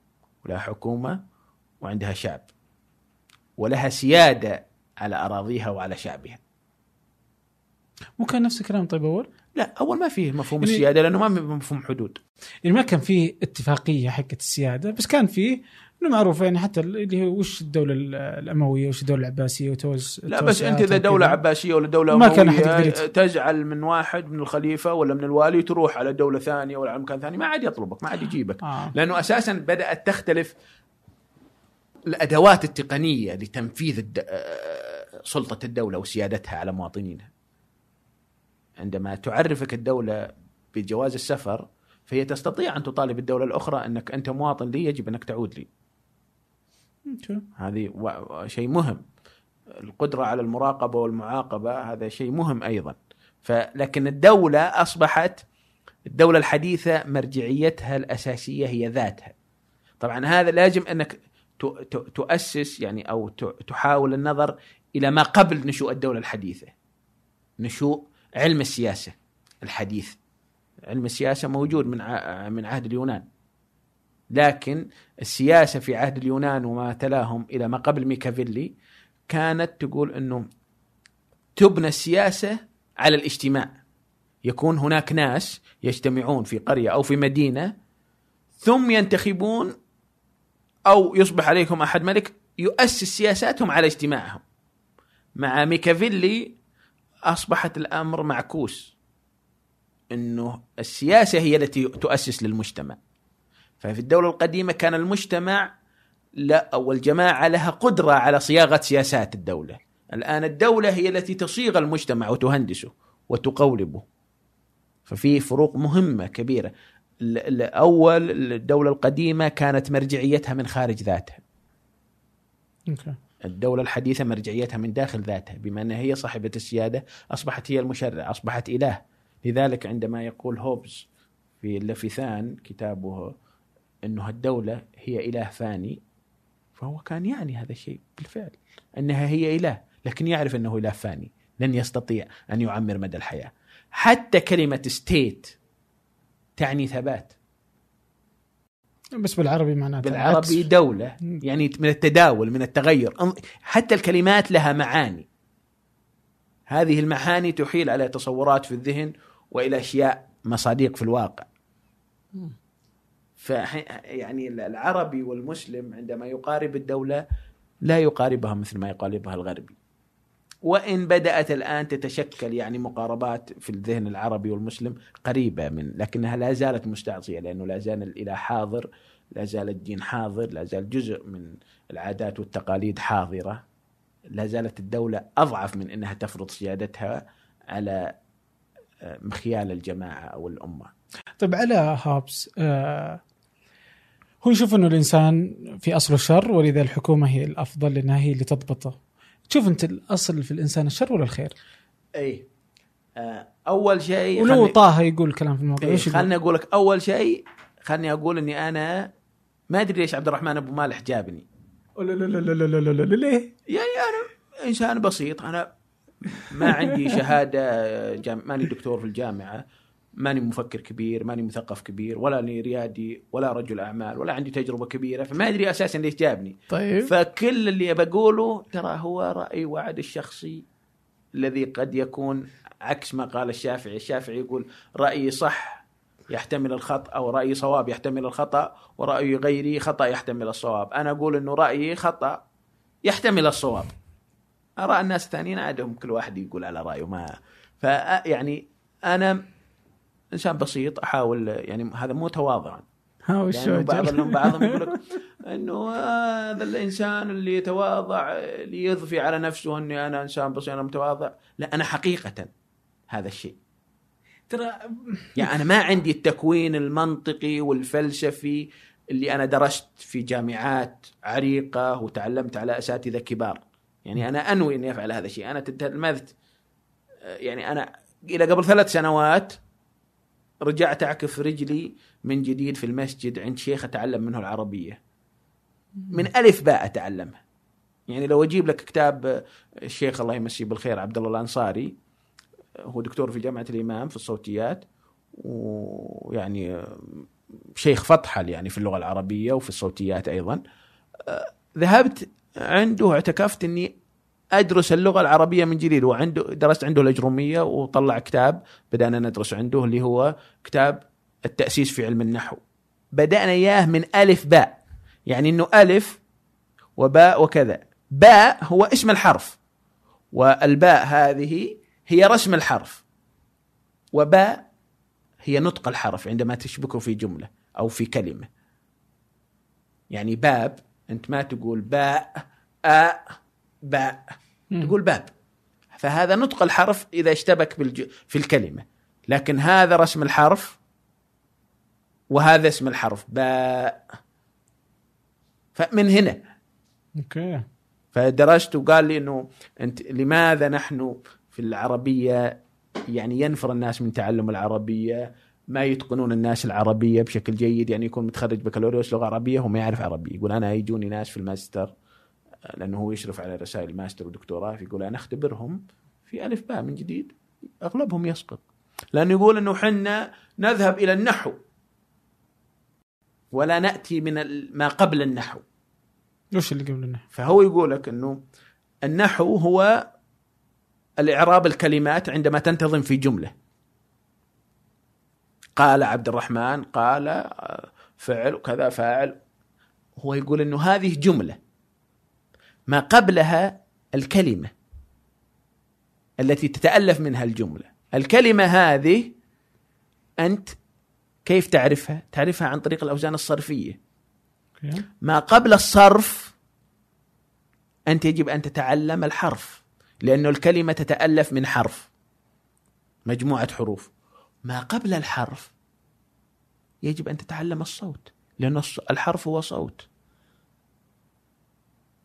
فأنت تبدأ من الحرف مشكلا لأن العرب لا يبدأون بصامت يبدأون بمتحرك. فالمتحرك هذا إذا حرف معه حركة فالكسرة والضمة والسكون من هنا تبدأ. فهو أشبه بمن يلقي لك حبلا مم. أو سلسلة ثم ترتقي معه خطوة خطوة فتجد إن الموضوع سهل. فكنت أقول يا شيخ سهلة هذه. فيقول إيه لأنها سهلة هي كذا. فأقول يا شيخ كانت مشيبتنا في المدرسة. فيقول إنه جزء من صعوبة العربية بين قوسين إنه يكون هناك أستاذ ما هو فاهم أو إنه ما له مزاج يدرسها ما عنده حب للغه وأيضا جزء أساسي إنه النحويون أو إن النحويين يعني صعبوا المسألة لكي يبقى النحو حرفة لهم يتكسبون ويعتاشون من ورائها مم. مثل ما أن الفلاسفة أغربوا في مصطلحاتهم لكي تبقى الفلسفة بين قوسين شيء عظيم ومجهول لا يستطيع أن يقربه إلا نخبة من الناس. بينما الفلسفة شيء طبيعي عادي. كل الناس يقدرون. كل الناس يقربون بس بشرط أنهم يتعلمونها صح يعني. يقرأ يعني يركز مم. لا لا بتفق معك. حتى كان ظهر في في محاضرة للدكتور محمد العمري آم، عن اللغة العربية وهو دكتور في جامعة الملك خالد آه، في أبها. بس كان يتكلم إنه حتى ما يمديه يدري إنه المناهج لا تساعد الطلبة على فهمها. وهو ودنا يغير المنهج إنه يكون هو دكتور في الجامعة. يقول ما يخلوني يعني. فيقول أنا أدري إنه أوه هذا التعليم بهذه الطريقة خطأ. أبغى أعلمهم بهذه الطريقة اللي بتكون كذا الناس تقدر تفهمها. بس أنا على طاري شيء بشيء يذكر إنه الشيخ أنا عرفت طه عبد الرحمن قلت أوه خلاص هذا الفتح المبين. إيه. فصرت أقرأ طه عبد الرحمن وأقول إنه أستطيع إني أحاجج أصبح عندي ملكة ودربة وكذا. بديت أشوف إنه طه في مصطلحات وكلمات ونسج الكلام وتركيبه مع بعض. في شيء دائما ما تستطيع إنك تقبض عليه. بسبب قصور اللغة عندي. فيوم رحت عند الشيخ عرفت إني بديت من ألف باء يعني حتى طه عبد الرحمن وين فتح عليك لا أنت تحتاج إلى ما قبله تحتاج إنك تتأسس حتى في اللغة لكي تبدأ تفهم المعاني وارتباط الكلمات وكيف تتغير وعلاقاتها والدال والمدلول والدوال يعني حوسة. فلكن مشكلتنا بس إنه دائما تأخذنا حماسة الشباب فنقول لا هذا صح وهذا خطأ وهذا ما يصير وهذا يصير وأنا أعرف وهذا الرأي آه بعدين تكتشف إن ترى لا شوي يا حبيبي ترى ما عندك سالفة. مم. طيب إذا أنت تقول إن الفلسفه إنه أي أحد يقدر يدخلها يعني ممكن نفهم إنه مع الوقت كذا ممكن في بعض اللغات آه، الكلمات عفوا اللي تخليها صعبة وهذه يعني بس إنه هذه بسيطة يعني نقدر في مداخل بس إذا في أصل الفلسفه ان الناس تدخلها وفي أصل الفلسفه إنها جيدة وممتازة لأنها تمكن الإنسان من فهم هذه الحياة فهم معنى وجوده. تساعدك على الفهم ما تخليك تفهم. تساعدك تساعدك بس في كثير برضو يقول لك إنه الفلسفة هذه مدخل إنها تشكك أصلا في وجود الله مدخل إنها تخليك تكفر مدخل صح ولا لا؟ يعني فيه نوع أو كلام يعني سمعته أذكر يمكن قالوا واحد يمكن اسمه نديم الجسر كانت كلمة جميلة يعني إنه قليل من الفلسفة يؤدي بك إلى الالحاد، كثير من الفلسفة يؤدي بك إلى الايمان. هي كلمة جميلة نوعا ما لكن إذا قاربتها تجد إنه لا الموضوع أعقد. كيف؟ كثير من الفلسفة قد تؤدي بك إلى الإلحاد. قليل من الفلسفة قد تؤدي بك إلى الإيمان. ما هي تعتمد على نوعية الفلسفة وقراءاتها واستعداداتك النفسية وهذا شيء. وبالنهاية أنا دائما أقول إنه الهادي هو الله. اي طيب هل نجي إذا كذا إنه ممكن الفلسفة إنها تؤدي بك إلى الإلحاد؟ إيه، قد تؤدي بك إلى الإلحاد قد تؤدي بك إلى الإيمان وتزيد إيمانك. فمفترض إن العوام ما ي... لا لا لا؟ لا لا أنا ضد إنه الجام العوام عن علم الكلام والفلسفة لا. طيب. آه، إذا أنت عامي هي المسألة مثل أي علم آخر. يعني هل أنت تقول إنه أنا طبيب؟ أبي أروح ألقط العالم بالشوارع وأعلمهم الطب أو الهندسة أو الفيزياء أو الكيمياء؟ لا هي تعتمد على رغبات الناس. هل هم يرغبون لأنك أي مصطلح يعني أي حلم علم أو حقل معرفي جديد تدخله وتبدا تتشوش ومضطرب لأنه في مصطلحات وكل فيلسوف أو كل عالم عنده آه، استخدام لهذا المصطلح أو هذا المفهوم فأنت مثل أنا الآن لو بروح أقرأ في الفيزياء بجد كثير من المصطلحات اللي ما أعرفها أحتاج إلى سنتين ثلاث أربع ما أدري كم حتى أبدأ أفهم وأستوعب النظريات الفيزيائية. وماذا تعني وكيف تطورت وكيف اصطلاحاتهم. يعني يمكن بالفيزياء أقل لأنها بحكم إنها العلوم الطبيعية يعني تنحو إلى ال- خلينا نقول الدقة أكثر. لو إنها أيضا هي ليست دقيقة ما في شيء مو رياضيات ما هي زائد واحد زائد واحد يساوي اثنين. الرياضيات يمكن هي أكثر شيء لأنها في الذهن. لكن كل ما رجعت إلى العلوم الإنسانية كل ما زاد هذا الاستشكالات عندك أكثر. انه واحد يستخدم المدرسة الفلانية أو الفيلسوف الفلاني يستخدم المصطلح الفلاني بهذا الشكل. قد يكون على الضد تماما من المدرسة الفلانية أو الفيلسوف الفلاني فأنت تحتاج إلى أنك تقول إنه هذا المصطلح آه، أو هذا المفهوم حسب استعمال الفيلسوف الفلاني أو مرجعيتي أنا أستخدم اصطلاح الفيلسوف الفلاني أو أنا أصطلح إذا أصبحت أنا يعني قادر على أني آه، أستخدم المفهوم وأصطلح به على ما أراه يعني. بس إنه المشكلة هنا شلون؟ إنه الطبيب ليس بالضرورة انه يكون كل الناس أطباء لكن كل الناس ودهم يبحثون عن المعنى ودهم يفهمون سبب وجودهم في هذه الحياة. هل هناك خالق أم هناك إله؟ يعني كل هذه مهمة لكل إنسان. في فرق. والله أنا ما أشوف إنه كل إنسان يبحث واجد تعرفهم ما الله ما همهم شيء. تبحث يا اسامه عن المعنى؟ أحس كل- لا في ناس ما يبحثون كثير ما يشغل يعني تجيهم الأسئلة لكن ما تشغلهم. ما يقعد يأرق يقول لك أوه لا سنوات. يدخلونها في الآية مثلا إذا اخذنا ولا تسالوا عن اشياء أشياء تبدو لكم تسؤكم. لا لا, بس اقصد إنه في ناس همهم المال. يعني تلقاه مغرق في جمع المال واحد تلقاه همه آه، في إنه يصبح رجل سياسة وسلطه همه يعني حتى قراءاته ولا شيء اللي يدور حول حياته تدور في إنه كيف يكتسب هذه المهارات أو هذه الإمكانيات ليصبح في هذا المكان أو لي- ليحصل على هذا الشيء. يعني ما هو بكل الناس إنهم فعلا عنده لأنه أساسا الأسئلة الوجودية هذه تسبب قلق كبير. مو كل الناس يقدرون يتحملونه. وبعض الناس فيهربون منها صح؟ أنا الله موجود يا أخي الدين موجود يعني مثل تعرف إيمان عجائز نيسابور يعني اللي قالوا إنه هذا الفخر الرازي الذي لديه ألف جواب على ألف استشكال على الله قالت يعني ما يحتاج يعني كل هذا الشيء الله نعرف.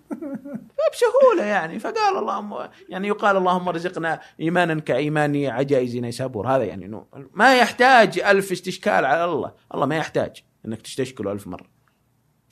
كذا أنت تؤمن بهذه الفكرة؟ قبل لا أستشكلها. ولا بعد ما استشكلتها بعد ما استشكلتها بديت أقول إيه إنه فعلا يعني كل هذه الأدلة وهذه الأشياء كيف يعمى بصر الإنسان عنها؟ كيف تعمى بصيرته عنها؟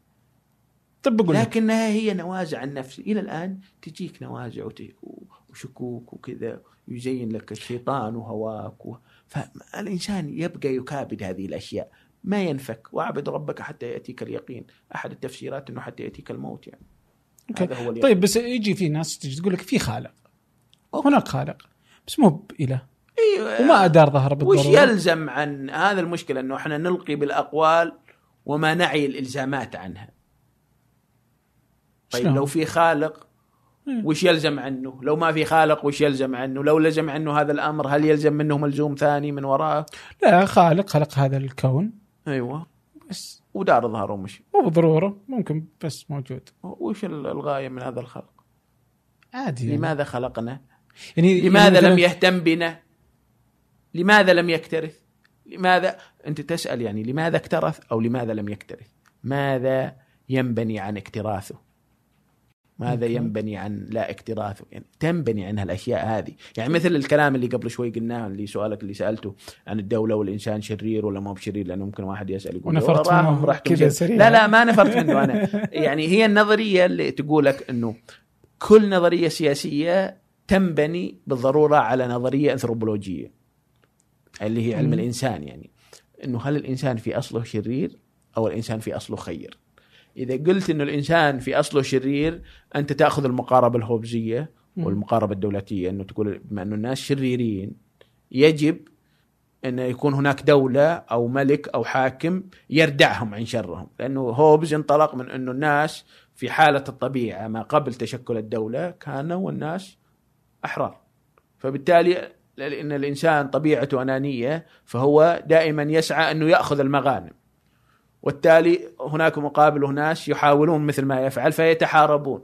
فتصبح حرب الكل ضد الكل. لكي نرفع هذه الحالة من الحرب يجب أننا يكون هناك دولة. الدولة كيف تكون؟ تتشكل أنه هؤلاء الناس بمحض إرادتهم يتنازلون عن جزء من حقوقهم إلى هذا المشرع أو إلى هذه الدولة. وهذه الدولة تؤمن لهم الحماية والامتلاك. إنك أنا أحمي ملكيتك وأحمي حياتك. مقابل إنك تتنازل ثم بعدها تطورت إنه لا جاء جون لوك وقال جان جاك روسو على ال... على يعني تقريبا على النقيض من إنه ينطلق منه الإنسان خير. وأفسدته الدولة والمدينة. إنه الناس في حالة الطبيعة كانوا لا متسالمين. بدأت المشكلة عندما بدأوا يمتلكون. لكن بالمؤدى النهائي كلهم اصطلحوا على أنه يجب أن يكون هناك عقد اجتماعي بين الحاكم والمحكوم يلتزم هذا بأشياء ويلتزم هذا بأشياء فبالنهاية النظريتين اللي تنطلق من الأصل أنه شرير ولا خير أدت إلى مقاربة تقريبا قريبة من بعضها اللي هي مقاربة فلاسفة العقد الاجتماعي يسمونه. أوكي. أنا أقول أنه الإنسان لا خير ولا شرير.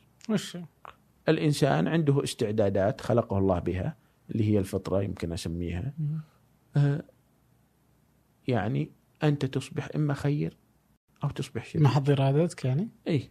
يعني أشبه يعني كيف لأنه هذه المقاربة تجعل دائما هناك قدرة على التغير وهذا ما نلحظه بالإنسان إنك قد يكون هناك إنسان نرى أنه شرير لكن بعد فترة يتغير. يعني مثل خلينا نقول اللي شافوا صراع العروش خلينا نسوي له دعاية. يلا. آه، جيمي في بدايات أنت تكرهه لأنه كان إنسان شرير إنسان أناني يسعى وراء رغباته ولذاته ثم تغير وأصبح خير. يسعى. يعني هنا ذهب أسامة وحارب. واضح إنه ما شاف الفيلم فما إيه. وقت المسلسل فلا أنا. المسألة إنه أنا أنطلق من إنه دائما الإنسان عنده قدرة على التغير. مم. لأنك إذا قلنا إنه الإنسان شرير فمعناته سوف يبقى إلى ما لا نهاية إلى أن يموت شرير. وإذا قلنا إنه خير فيبقى إلى ما وهذا يعني الواقع أعتقد إنه يكذب هذا الشيء. الواقع يقول إن الإنسان منفتح. إي بس متى يعرف إنه هو هو في الأخير هو انعكاس المجتمع. يعني ما يقدر يعرف بعضه ما يقدر يعرف إنه هذا الخير ولا هذا الشر. يعني زي ما يعني المتدين المسيحي يد- يدري يحس إنه هذا هو الصح وهذا يعني خلينا نقول إنه هي ليست كل الأشياء بس يعني- في أشياء بالضرورة القيم الكبرى إيه. يمكن أنا أعتقد إنه أغلب الناس يعني يكادون بين قوسين يجمعون عليها مثل إنه العدل. أفضل من الظلم لكن مقاربة كل إنسان للعدل تختلف لكن هل مثلا تروح تسأل واحد تقول العدل أحسن ولا الظلم بيقول لك لا والله الظلم نادرا ما ألقى يمكن واحد صح. لكن مثلا تقول إنه القتل هل هو خير أم شر؟ تلقاه يقول لك القتل بالإجماع شر. لكن فيه أمور قد تجعلنا نقارب. القتل ونرى أنه فيه جزءا من الخير يعني. مثلا إذا كان شخص قاتل يقتل الناس فممكن أن نحكم عليه بالقتل لكي لأن ندفع ضرر أكبر من ضرر. وهذا يمكن حتى ما يكون عنف. وطه عبد الرحمن في كتاب صغير مرة جميل جدا يعني إنه سؤال العنف. دائما أرجع على إنه هل وش الفرق بين العنف والقوة؟ وهل كل ما يفعله الإنسان قد يكون عنف؟ وإن كان يرى بين قوسين إنه هذا الفعل عنيف مثل قتل الإنسان.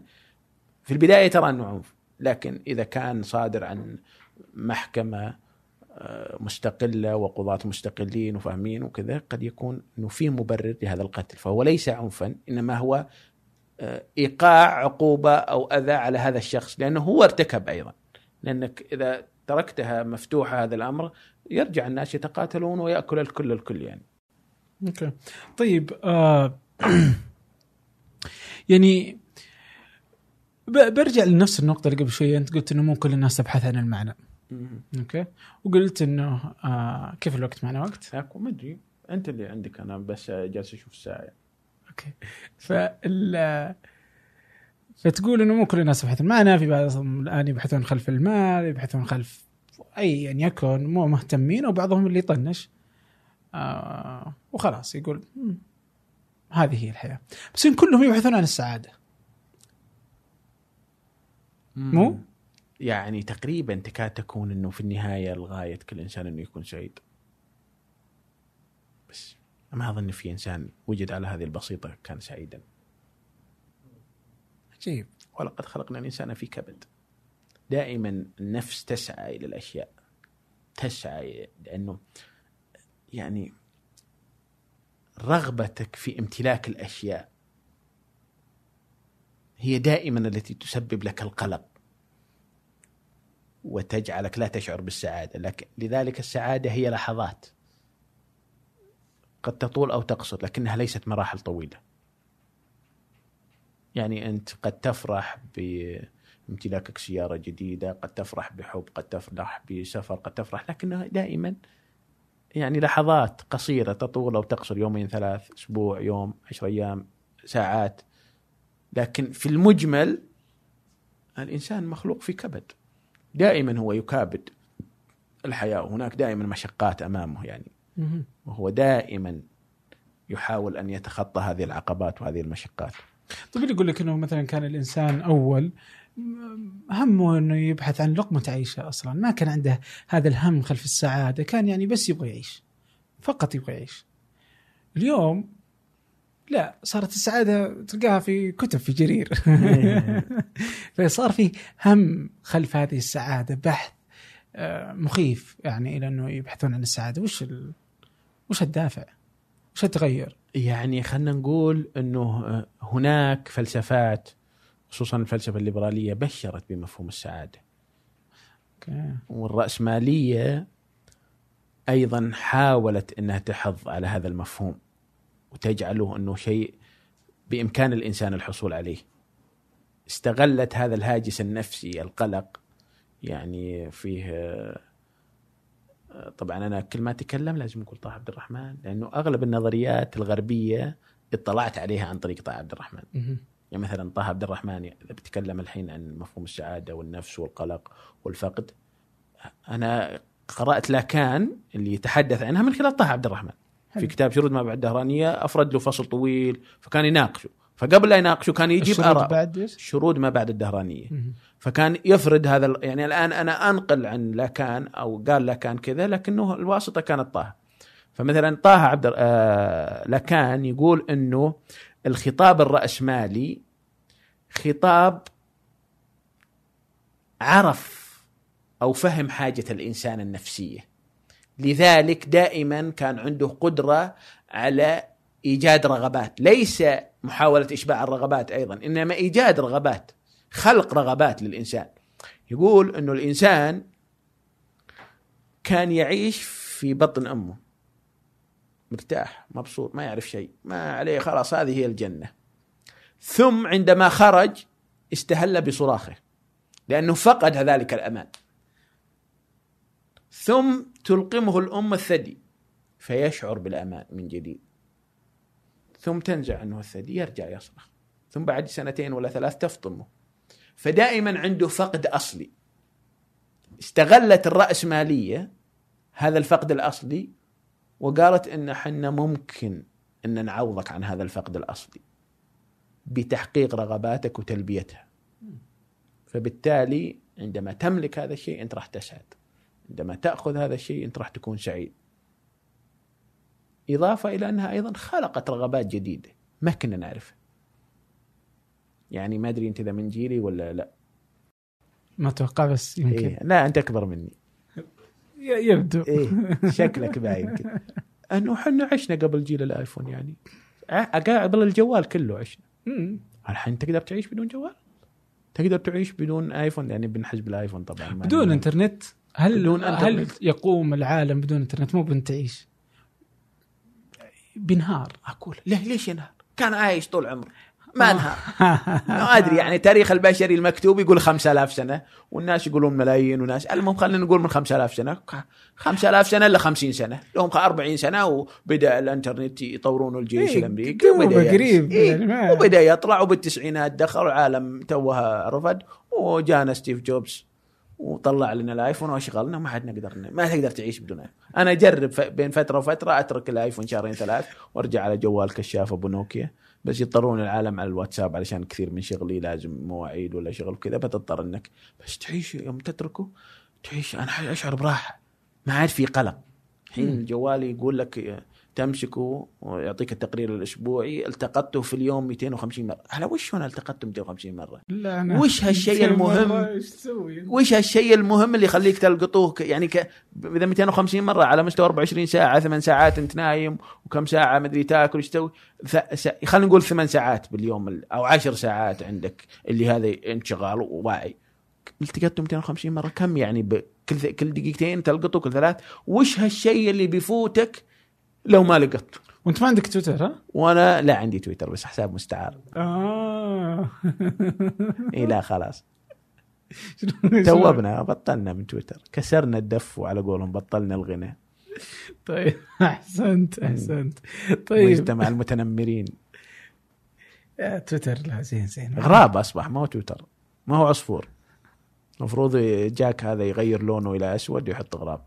ليه وش يجيك الغراب؟ وش في الغراب؟ لا أقصد إنه يعني الغراب في ال- الأسطورة وال- في إنه رمز للخراب وللنعيق وللكذا يعني. فأنت دائما العالم ينعقون عليك في تويتر. لو تقول السلام عليكم يقول لك واحد ليش ما قلتوا عليكم؟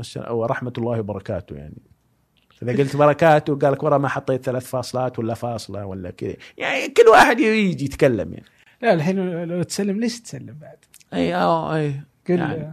طاب صباحكم طيب إيش اسمه على ال- الخرافات والاشياء هذه خلينا ناخذ العرب يعني عندك سالفة مع العرب تعتقد إن أخلاق العرب وعلاقتها بالصحراء وش السالفة يعني؟ أنا قلت إيه. منو؟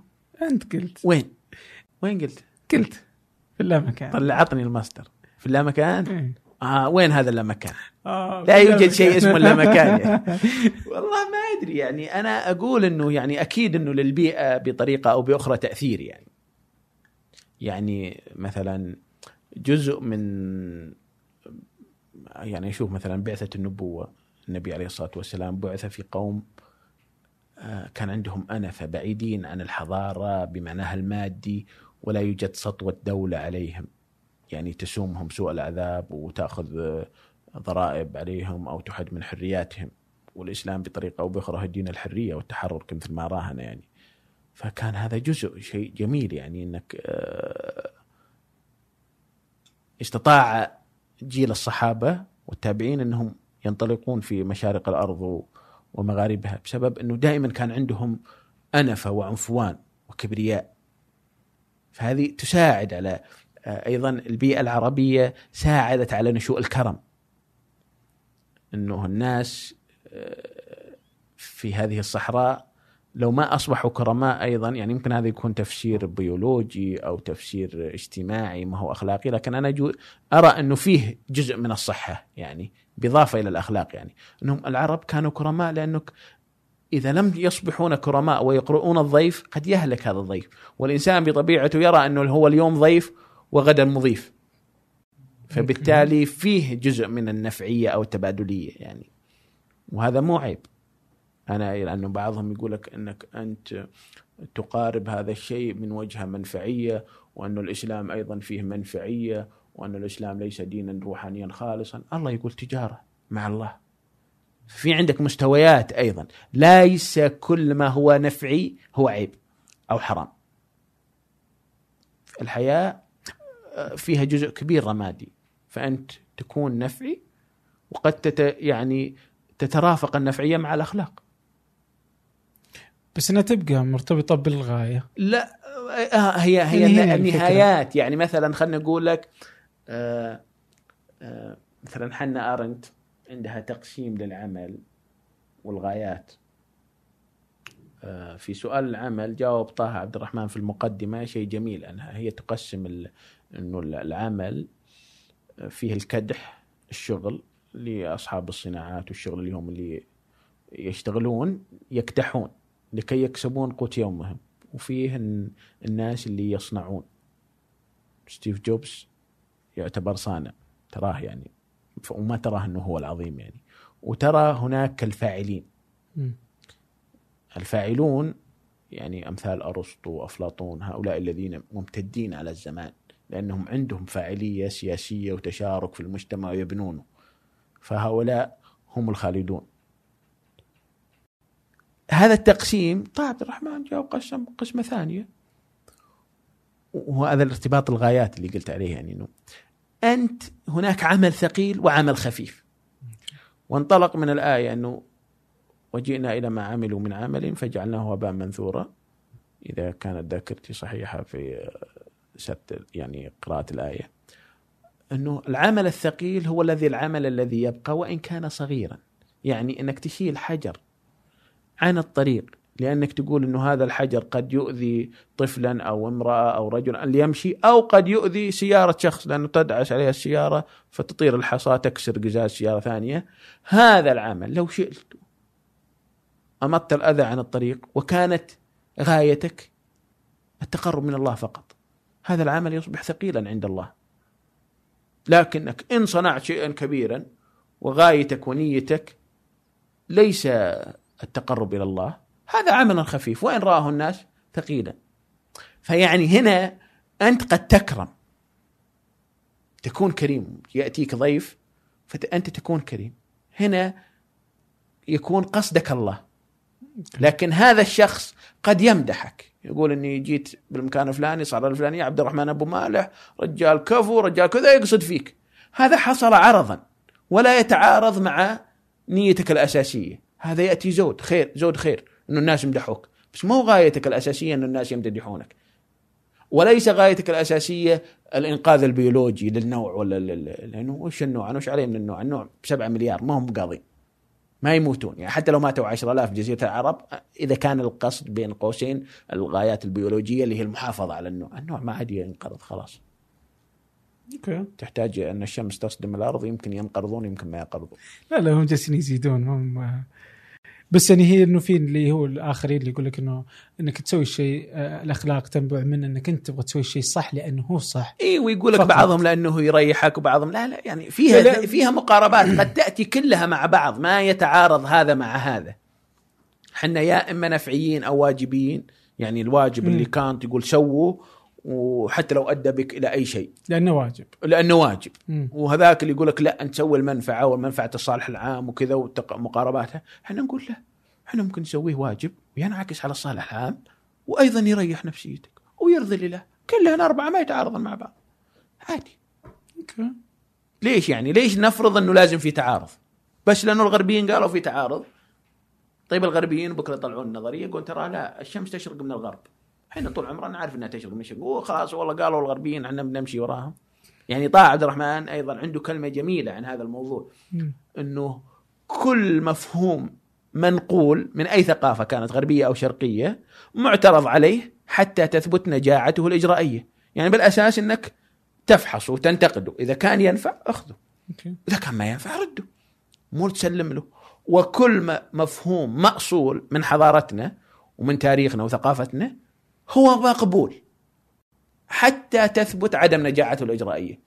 يعني الأصل أنه مقبول، لكن إذا جاء واحد وبين أنه ما هو نافع اجرائيا، لا لا، حتى لو كان من من مجتمعنا ومن ثقافتنا ومن كذا، لا. ما هو. ما لأنه ما هو الحق النهائي هو، أوكي. ما في أحد يقدر يقول أنه هذا الحق النهائي، يعني أنا من اليوم أمدح طه عبد الرحمن، لا يعني أنه طه عبد الرحمن ختم الحق وعنده كل الحق، طه عبد الرحمن بشر مثله مثل غيره ويخطئ كثيرا ويصيب. وعنده أخطاء ومثله مثل غيره، يعني الرسول عليه الصلاة والسلام عندما بعث معاذ بن جبل إلى أهل اليمن وقال إنك تذهب إلى أهل كتاب فإن ذهبت فماذا تحكم عليهم؟ قال أحكم بما أحك... يعني بحكم الله ورسوله، قال لا أنزلهم على حكمك. فلا تدري أتصيب حكم الله ورسوله أم لا؟ هذا صحابي جليل. فمعناته إن إحنا دائما لازم يصير عندنا تواضع. بس أيضا يصير عندنا القدرة والملكة النقدية الفاحصه لا نصير امعات م- يعني نقبل كل شيء وأيضا لا نصير صلبين كأننا جدران كل مصمته نرد كل شيء. لا هذه حضارة تتفاعل وحضارات تتفاعل مع بعضها. خذ الزين واترك الشيء. ممتاز. طيب مع كمية فتحك للآيفون. إيه ما فتحته إلا مرة واحدة الحين بس أنت تفتحها 200 مرة في الأسبوع آه، كيف تقدر تقرأ؟ كيف تضع وقت يعني؟ كيف كيف هذه مشكلة صراحة القراءة. مم.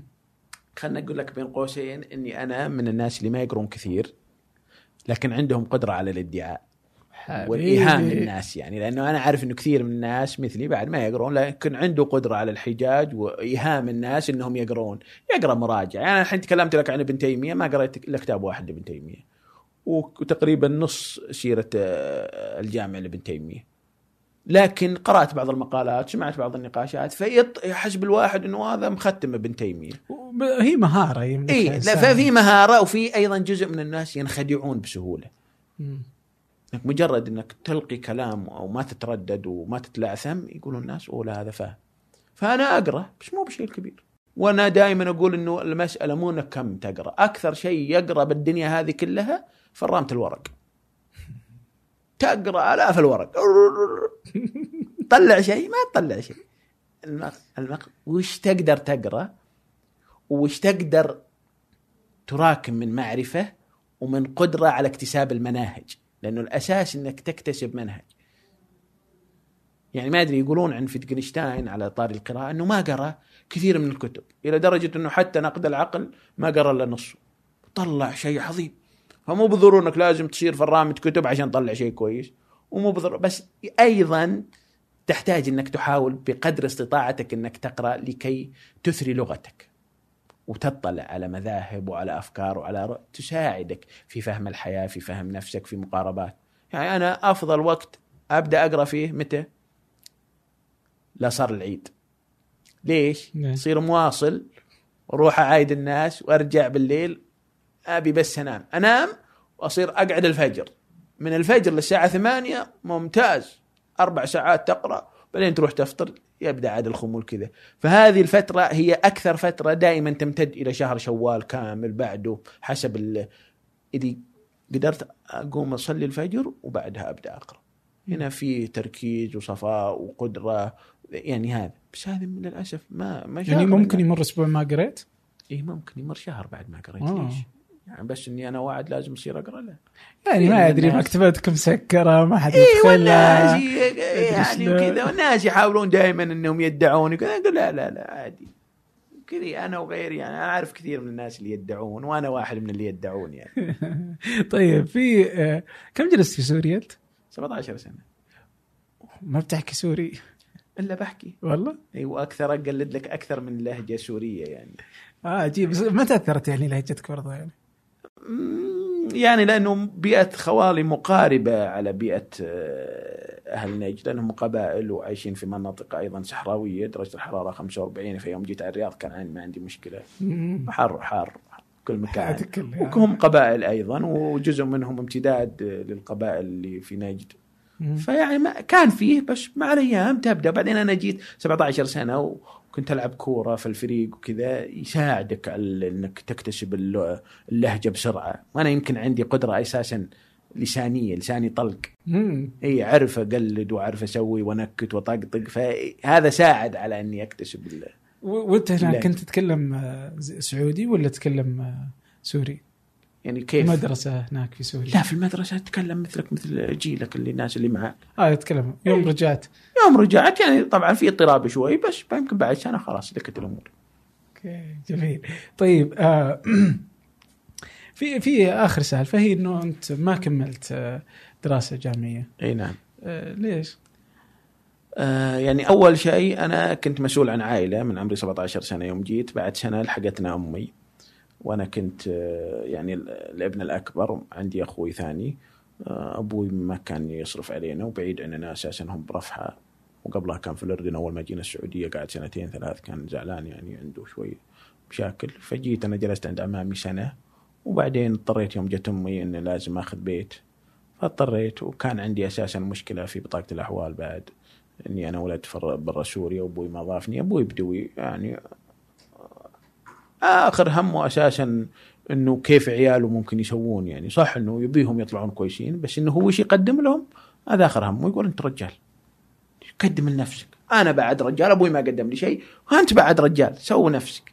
فاضطريت إني أشتغل كذا ثم بعد فترة آه، بحكم علاقاتي يعني أنا أنا عندي قدرة على تكوين العلاقات الاجتماعية بشكل كبير يعني. ف وأنا ما عندي أصدقاء من جيلي إلا اللي كنت ألعب معاهم كورة. علاقتي مع الكورة من الساعة 4 للساعه 6 ما- صلاه المغرب خلاص. كل راح بيته وأنا. فتعرفت على كثير من الدكاترة السعوديين. بعد فترة قلت أنا لو بكمل عن هؤلاء عند هذه الدكاترة بصير حمار مربع. بس أربعة يعني. لأنهم بالعكس يصير يوهمونك إنك تعلم وأنت لا تعلم. يصير عندك جهل مركب. تحسب إنك تعرف وأنت ما تعرف. يعني إلى قبل كم سنة دكتور أظن يحمل شهادة الدكتوراه من أمريكا يمكن قبل ما أولد أو مع ولادتي يعني بالثمانينات بداية الثمانينات يعني. عضو الشورى طبعا ماني مسميه عشان ما يروح يحشرني ب يعني رفع يرفع علي دعوة وماني عارف وش ولا ودي أسميه يعني لأنه مشكلة يوم يكون عضو الشورى لثلاث دورات الظاهر هذه الدورة الثالثة ودكتور وهذا يدرس العالم ويعني هذا فهمه فكان عن شيء صادم. جاء في المجلس اللي كنت فيه أنا وهو مجلس بعد أحد الدكاترة في جامعة الملك سعود. فقال يا أخي اليوم أبلشونا بمجلس الشورى. يناقشون الثقافة والمثقف. جاينا من وزارة الإعلام الثقافة والإعلام قبل لا يفصلونها. ويقولون منهم يا أخي العالم قضت عرفت الثقافة وعرفت المثقف. وقضينا هو يقول كذا. هو يقول كذا. وأنا ساكت. صار النقاش كذا. أنا ألتفت عليه. قلت وش الثقافة يا دكتور؟ وش اللي مم. عرفوها؟ وين عرفوا؟ تلبك كذا وشوي قال لا الثقافه إن العالم حاشمينها الثقافه هذه الثقافه اللي نعيشها. قلت والله اللي اعرفه أنا إنه إلى الآن ما حد قدر يحشم وش الثقافة والمثقف. إلى الحين مطاحن وكسر عظام. ما قدروا يعني. وكلمة ثقافة من وين جت؟ وش الموقف اللي مرتبط فيها؟ هل المثقف اللي مع السلطة؟ ولا المثقف اللي ضد السلطة؟ المثقف الجماهيري المثقف العظيم؟ ما ترى للحين هذول الأوروبيين والأمريكان هم اللي للحين هم مطاحنين إذا حنا حسمناها جزاك الله خير بس هم ترى للحين. فبعد نقاش يمكن ربع ساعة أنا وياه قال ولا ما تكمل جامعة عندنا؟ مم. أنا قلت يا دكتور والله إن شاء الله الله لأني كنت مهذب. وأنا بالعادة ما أصير مهذب مثل المواقف اللي يكون حانق فيها هذه. لكن يعني قلت يعني والله ما أدري دكتور بس إنه مشكلة كثير من الدكاترة يعني اللي تبي تدرس عنده ما راح يضيف لك شيء. يعني أبيه يسمع بس قلتها بأكثر قدرة على ضبط النفس وأكثر العبارات رقه ولطف وأدب. يعني ما أقدر صاحب المكان كثير وهذا شايب كبير وله مكانه ويعني ما أبي أدخل في جدال بعد و... هذا أو نوعيته من الدكاترة وش يقدمون لك؟ تروح تقضي أربع سنين تكد رايح راجع حق وفر حق البنزين. أنت بتروح لل... يعني هذه ميزة إنك تروح تدرس في الغرب. أو تدرس عند مثلا أستاذ مثل طه أو مثل حمو النقاري. هذا بينقلك نقلة نوعية. أنت روح تدرس الجامعة علشان تنتقل. نقلة نوعية. مو علشان تاخذ شهادة بعد أربع سنين وتوظف فيها العلم صح إنه هو ما في شيء يطلب لذاته. العلم من الأشياء اللي ممكن شوي تطلب لذاتها لكنها مو بالشكل اللي المهووسين بالعلم بعد يقولونه لكنك أنت تطلب العلم لتترقى معرفتك وإدراكاتك. ما هو علشان توظف بالنهاية يعني. بس الوظيفة يعني. إي صحيح لكن الوظيفة بالنهاية ممكن في البلدان العربية إذا عندك واسطة ممكن توظف. عادي مو بضرورة.